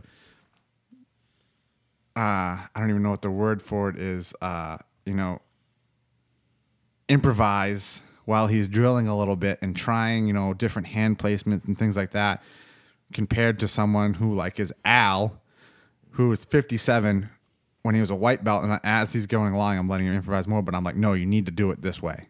This is the way, like, I want you to do it this way because this is the best way that I know how for you to be successful. You know what I mean? So Al's 57, very successful businessman, is getting a little less leeway than the 22 year old kid college student. You know what i mean? So it's a, it's a very it's almost it's an interesting equalizer. You know what i mean? I think that's one of the things that we talked about you know the ego. And that's what it does for ego that uh, it kind of knocks you da- down a peg. It puts you back at zero. Everyone's you know and that's the thing like rogan says not everyone's born on fucking at home plate. Some people fucking born on first some people are born on second base they just have an advantage a leg up right from the fucking get-go well in jiu-jitsu And and and uh, some some aren't even at the ballpark yet. Right. too. Some yeah, some people and but when you start jujitsu, by some way you're at zero. You started at zero. You know what I mean? And that's one of the things we do at our academy too is we try to make it as easy for you to start jujitsu as possible. Sixty nine bucks, and we'll give you a gi. We're not making any money. That we haven't made a dime yet. We're losing money on that that offer. But you get a gi and a belt, and you can start doing jujitsu that day. But guess what? So can't a million other people, and you're all starting at zero. And that's you know what I mean. You're getting you you're getting a fair shake. It's fair. Yeah. You know what I mean? No, and, I- and and you're only gonna get as good as the time. You're only gonna get as good as the amount of effort and work you put in. That and that- that's that's what's great about it is like you can't you can't walk into a jiu-jitsu academy and go up to a purple belt and like you just magically put some move on them and like completely tap them out. That's never going to happen. But that being said, if that purple belt isn't being a purple belt, that might happen. Oh, absolutely. You know what I mean? So that, but that being said, I mean you, and I think that's the other great thing about jujitsu is is it's it's a skill set that no matter how much time you put in, if you don't continue to develop and put the time in, it goes away. And that's so that's another interesting thing about the Jiu-Jitsu Academy is like so we're getting about that time, right? I can always tell who's going to be the best guys in the academy that train consistent all summer long. Because it gets nice out, 90 degrees out outside. It's 110 in the academy. And you could be at the beach, you could be sitting on your porch, you could be barbecue drinking beer. But you're in that academy putting the time in. Those people that so two people start in May as blue belts. One guy trains all summer long. He's not probably not going to get if if it's a the timing is right. He's probably not going to get a purple belt by the end of summer. That blue belt comes back and took all summer off. The blue belt took his summer off is getting the shit kicked out of him by that blue belt that stayed. But not to be, dis- I'm going to be a little disruptive here, but I mean that could also be a, a, a dude quitting a job, right? I mean, he could be going, "This jujitsu thing was great. It's not for me," Right. Or, I, or like what I'm going to take out of it is, you know, like my my, my relationship to uh, so what I'll call calisthenics. I certainly don't do CrossFit, but you know, a little bit of kettlebell, a little bit of you know body weight. It's not. I am not interested in doing this eight times a week. It's just not my thing. So I mean, that's the cool thing about it, though, is that that you can come back to it. You can do it casually. You're never going to end up being this motherfucker. And plus, sometimes they run into guys like me. Everybody trains differently, right? So I have a certain skill set that I can usually, if you just put 50 bucks down on the mat, I'm going to be fine with most of the people. But I don't train that way. I train like, like if it's a new guy, I'll train like I'll put myself, I'll give him the back. I'll I'll practice something that I'm trying to practice. Like I'm trying to get off the back without giving up the arm lock right now, right? So you know and so i think that's the cool thing about this thing is you it's not objective No. which is one of the things i'm fascinated since we're just freeforming it about about your your your podcast is that jujitsu is this weird thing that it's really hard to be objective about because you could be like a you know a 70 year old black belt and you're gonna get your slats fucking kicked in by some 24 year old fucking killing guy. I mean, that's the reality. At some point, you're just not going to be able to do this anymore. And it's and jujitsu is so young, like it's so new that you don't see that very often. There's only like how many 70 year old black belts, right? But if you look at judo, at some point, you just got to stop going out there and fucking doing it, or you're just not going to be able to beat everybody up in the class, right? So it's a different kind of thing. So then you have this weird sort of objectivity that gets stuck onto it by these colored belts with stripes and stuff. But even then, that's kind of up to your professor, and they're all different, right? CrossFit, on the other hand, I think, tell me if I'm wrong, is couldn't be more objective. Like you're literally saying you picked up this much weight this many times. The iron never lies, buddy. Over Yeah. the time. The iron never Right. lies. And so that's what I kind of miss about jujitsu. And you know, when I came and I used to bitch about this all the time. You know, I'm older than everybody else. You know, because like, so I should have a different sort of objective point of view. Now I was wrong, but it's like I'm looking for those numbers, and of course, I gave that up, and, and my jujitsu journey is way more fun. But same kind of thing. It's like in CrossFit. I wonder if you have the same problem, which is like, do you guys? Has CrossFit been around long enough for you to see guys go? They go right up, up, up, up, up, up. Ooh, I know you guys have those chalkboards with like who's the best in the club and shit, and then they have to watch themselves go down, down, down, down, down, down, down, or do they just quit? Or is CrossFit old enough for that to happen? So I, I think It's that. so objective. But I, I think there's there's two things. One is that this you you find, um, so we can relate this to the jujitsu aspect of it, and we can touch upon the CrossFit aspect is you find your value. We talked about this, but you find your value. So those old jujitsu guys that would get their shit kicked in by those young guys, they're still very valuable to the community. Of course. You know what I mean? So that's where like that that's where having a black belt with a ton of stripes on it and being 70 years old why why they're all still around because there's some value to them. And but same thing with like the old CrossFitter. You know what I mean? There's some value to the old CrossFitter. He may tell the younger guys, you know, I've been there, done that. You need to do do your mobility, eat right, whatever, or you're gonna get injured, or don't do that because you're gonna get injured. You know what I Yeah. mean? So I mean, it could could, could come right down to like a technique thing. Right. I mean, like somebody the other night uh, during jujitsu was, just- I was like, dude, you're trying to bench press me off of you. Like push here, push here, like and use both your hands on your hips. Like it's like I don't want to be the strongest guy. I just want to keep on doing jujitsu and I want to find that technique to like be able to like go through everything. Same thing with CrossFit. Is it like you, like those old guys are going to be around? Um, it's not who's to- best, Yeah. it's who's left. it, it's it's like I mean like uh, I mean this is kind of kind of like uh, the correlation between um, I think it was uh, Bill Gates said that like I love lazy people because they're gonna find the they're gonna find the shortest route to do something. No, it wasn't Bill Um, Gates, it was Steve Jobs. Oh, Steve Jobs. Yeah. Okay. Um, You, but you, you guys kind of kind of switched, It kind of went off this way of what I was saying. I'm saying no, not from the point of view of the value of the old guy. Obviously, I mean, yes, I get it. It's the other way around. It's as you are. Let's say I'm crossfitting and I'm going up, and then how do you? Do you have guys that have to deal with watching those numbers go down? Yeah, or, but- or, or is this 25 years from now? Are we going to watch this? No, because I mean, we ta- I mean, not to put him on blast order, but like Kevin, like Kevin that we had on the podcast last. I mean, I've only been doing CrossFit a year, and I would say that on a lot of the workouts, I beat him in a lot of the workouts just because I'm a younger guy. You know what I mean? I have whatever. But here's what I'm saying. But no, listen, listen Yeah. to what I'm saying is on the way down, you find your value and bring it up in some other place. And I mean? So your numbers might go down on this side, but your value in whatever you're doing is going up on the other side. So it kind of balances themselves out. Do you think that so almost there? So do you think that your average jiu-jitsu guy as they get older, CrossFit guy as they get older, or as they decide that it's not quite, do they just handle it that elegantly? Do, is everybody just like uh, No, oh no, definitely not. No. no That's one. what I'm getting at. Like, is that that part where you're going down the backside? Sumo has a different belt system. You go all the way up to whatever it is. It's not Akebono because that's the guy, not the belt. I don't know Whatever anything his about name is. sumo. Yeah, The bottom is you go all the belt, and then as you start to lose, you lose your belts again, right. which I think is a much cooler way of handling the belt system. It's not respectful. Judo solves it because there's two types of black belts. It's not just you can have a teaching black belt as well. Well, it's kind of like that. Do you know that's like that in jujitsu too? I, I hear that it is, but it's it's again, it's so new that there's this. Everybody's named like one of the three last names for those kind of guys, you know. So it's like I'm not suggesting. Well, I'm saying, like, problem, but so- I'm saying as it gets older, that's what's so fascinating about this is we always talk about it as as being this improvement, improvement, improvement.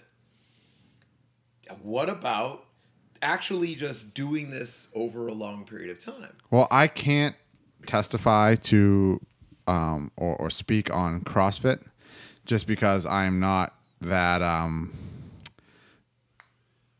you know, I've only been doing it for so long. And to be quite honest with you, like I'm kind of less interested in the, the CrossFit aspect of it and I'm more interested in the benefits of it Right. right now.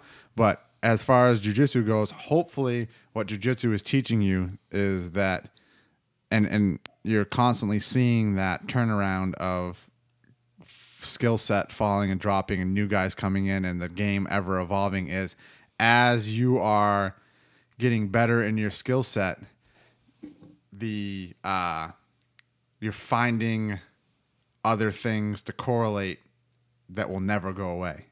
So like you might find so as you get better in jiu-jitsu you're like oh i'm getting better at jiu-jitsu all these guys are getting it good at jiu-jitsu behind me and they, i mean i'm kind of going through that right now so i'm going to also figure out how to be the best coach possible or i'm going to be the best at this so you need to have so hopefully jiu-jitsu is teaching you that this the only thing in life isn't just jiu-jitsu you know what i mean you, like you, you mean you keep saying uh, I'm just calling it out. I mean, you keep saying hopefully. Maybe you can see what I'm saying, Scott, or both of you guys can. Isn't the fa- or isn't? I'm gonna I'm propose something. Tell me I'm wrong. As those numbers start to go down on that CrossFit board, as that is whether it's because the guy's being lazy or the woman's got a new job or not spending time, or because they're just getting older or they just can't deal with that kind of pressure or even worse they're letting themselves down they're not coming in they're blowing off a day here it is i propose that's a massive reason to quit i propose it's a massive reason to in jiu-jitsu to so- sort of be kind of start being an asshole like there are a lot of people who in jiu-jitsu they just not quite doing it anymore and they're But just that- starting I would- to be like I would- you know what i could beat you anyway but I know, they just go too hard or they But I, I would I would say that yeah, you know what? That happens all the time. That is it's a huge thing that happens, but that's what separates the average from the excellent. You know what I mean? Like you, that's that's what sa- that's what separates the average from the excellent. It's like Chris Howder says, man. It's not who's best; it's who's left.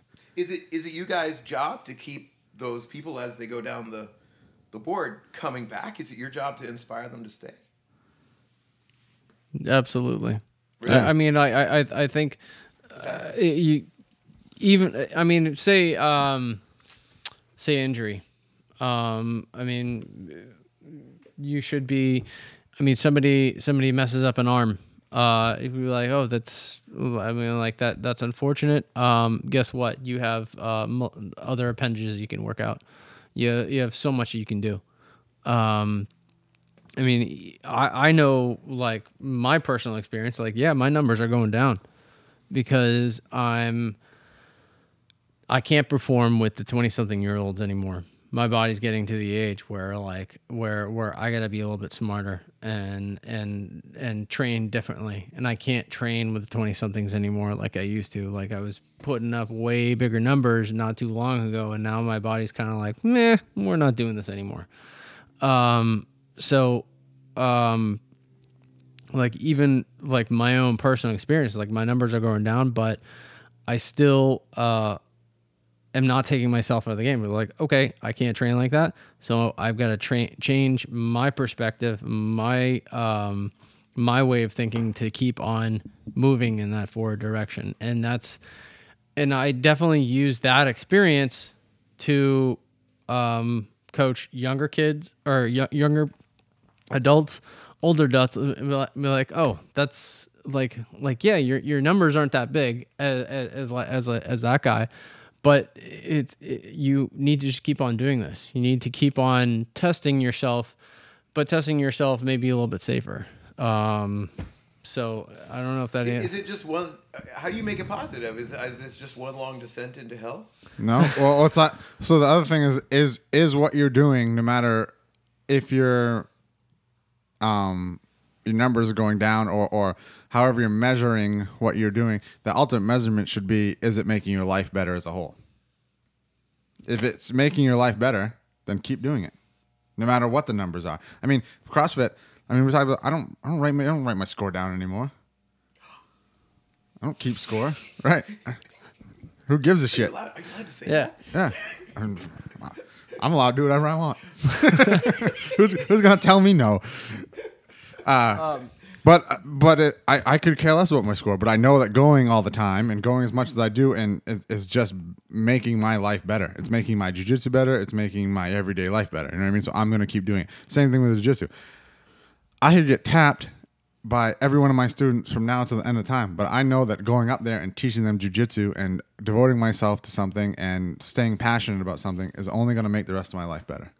Yeah, I I think it's one of those things where it's like it, it is like did you did you hold back or did you put yourself out there? And I think that's kind of like the overall No holding back, buddy. No holding back. This has become like an overall theme of, of of today's podcast is like did you hold back or did you put yourself out there? I mean like like yeah, your numbers aren't as big, but instead of uh, doing like a high rep count of 135 pounds on a barbell, you're doing 95 pounds, but you still worked as hard as your body was allowing you to.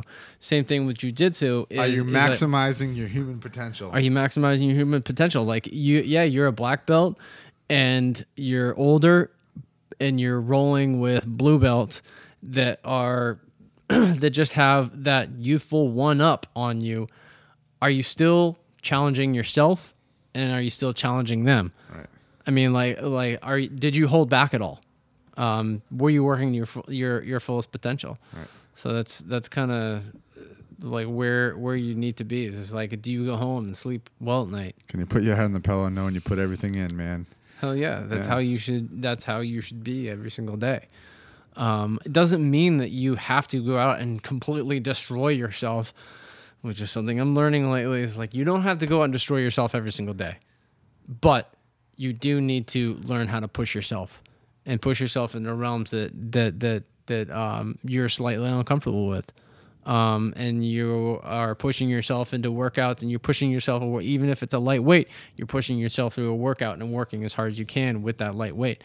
Or you're rolling with guys that are uh, not as high ranking in your jujitsu, uh, in, in in your in your belt class. I mean, like across this goes across all boards. Well, I think even that racquetball. right. You're you're, you're an old guy. You've been playing racquetball for so long. You're I mean, you would used to bring dominate the court. racquetball again? You used to dominate so hard with racquetball, and like this young dude comes in and just starts kicking your ass because Well, I think this is a statement, and I I feel like I don't know if I've said this before on the podcast, but I know I've said this before in general. Is I think the term "the your best" is often not taken for what it actually is. It's your best. Yeah. Do the best you can. your best does not mean measure it off somebody else. Right. It's your best. So your as long best. as you're doing your best and whatever you decide you want to do, then you're doing it. Do you, boo boo? Right. Do you? oh, on that note, Right. uh, I think this concludes our broadcast day. right. Yeah, I need to get the fuck out of here. Got shit to do. Yeah. So uh, next weekend we were are going to be in Philly. Philadelphia. Going to Philadelphia to re- reunite with those BJJ United boys, men, animals. Yeah. Hopefully we're gonna get some good sound out of that. So I definitely plan on bringing their their stuff to remote podcast, and I definitely want to do one in the car on the way down, and maybe in the car on the way back, and kind of talk about whatever, and if it's if it's usable, we will uh, put it out there. But hopefully, you can sit down with Jared or Pete or any of the black belts or, or guys down there and and get some uh, get some content for you guys. Um, but we'll definitely try to do something remote next weekend at BJJ United in Philadelphia for And eat lots of cheesesteaks. cheesesteaks. And we're gonna find a, a really good donut place. That's right. I'm breaking my no sugar cycle to get some fucking donuts. I want like Instagram worthy donuts. So if you know where the best donuts are in Philadelphia, hit Scott up at Pink Chips Yum on Instagram. Please tag me if you know where the best donuts are. That's it. All right. Peace. Thank you for listening.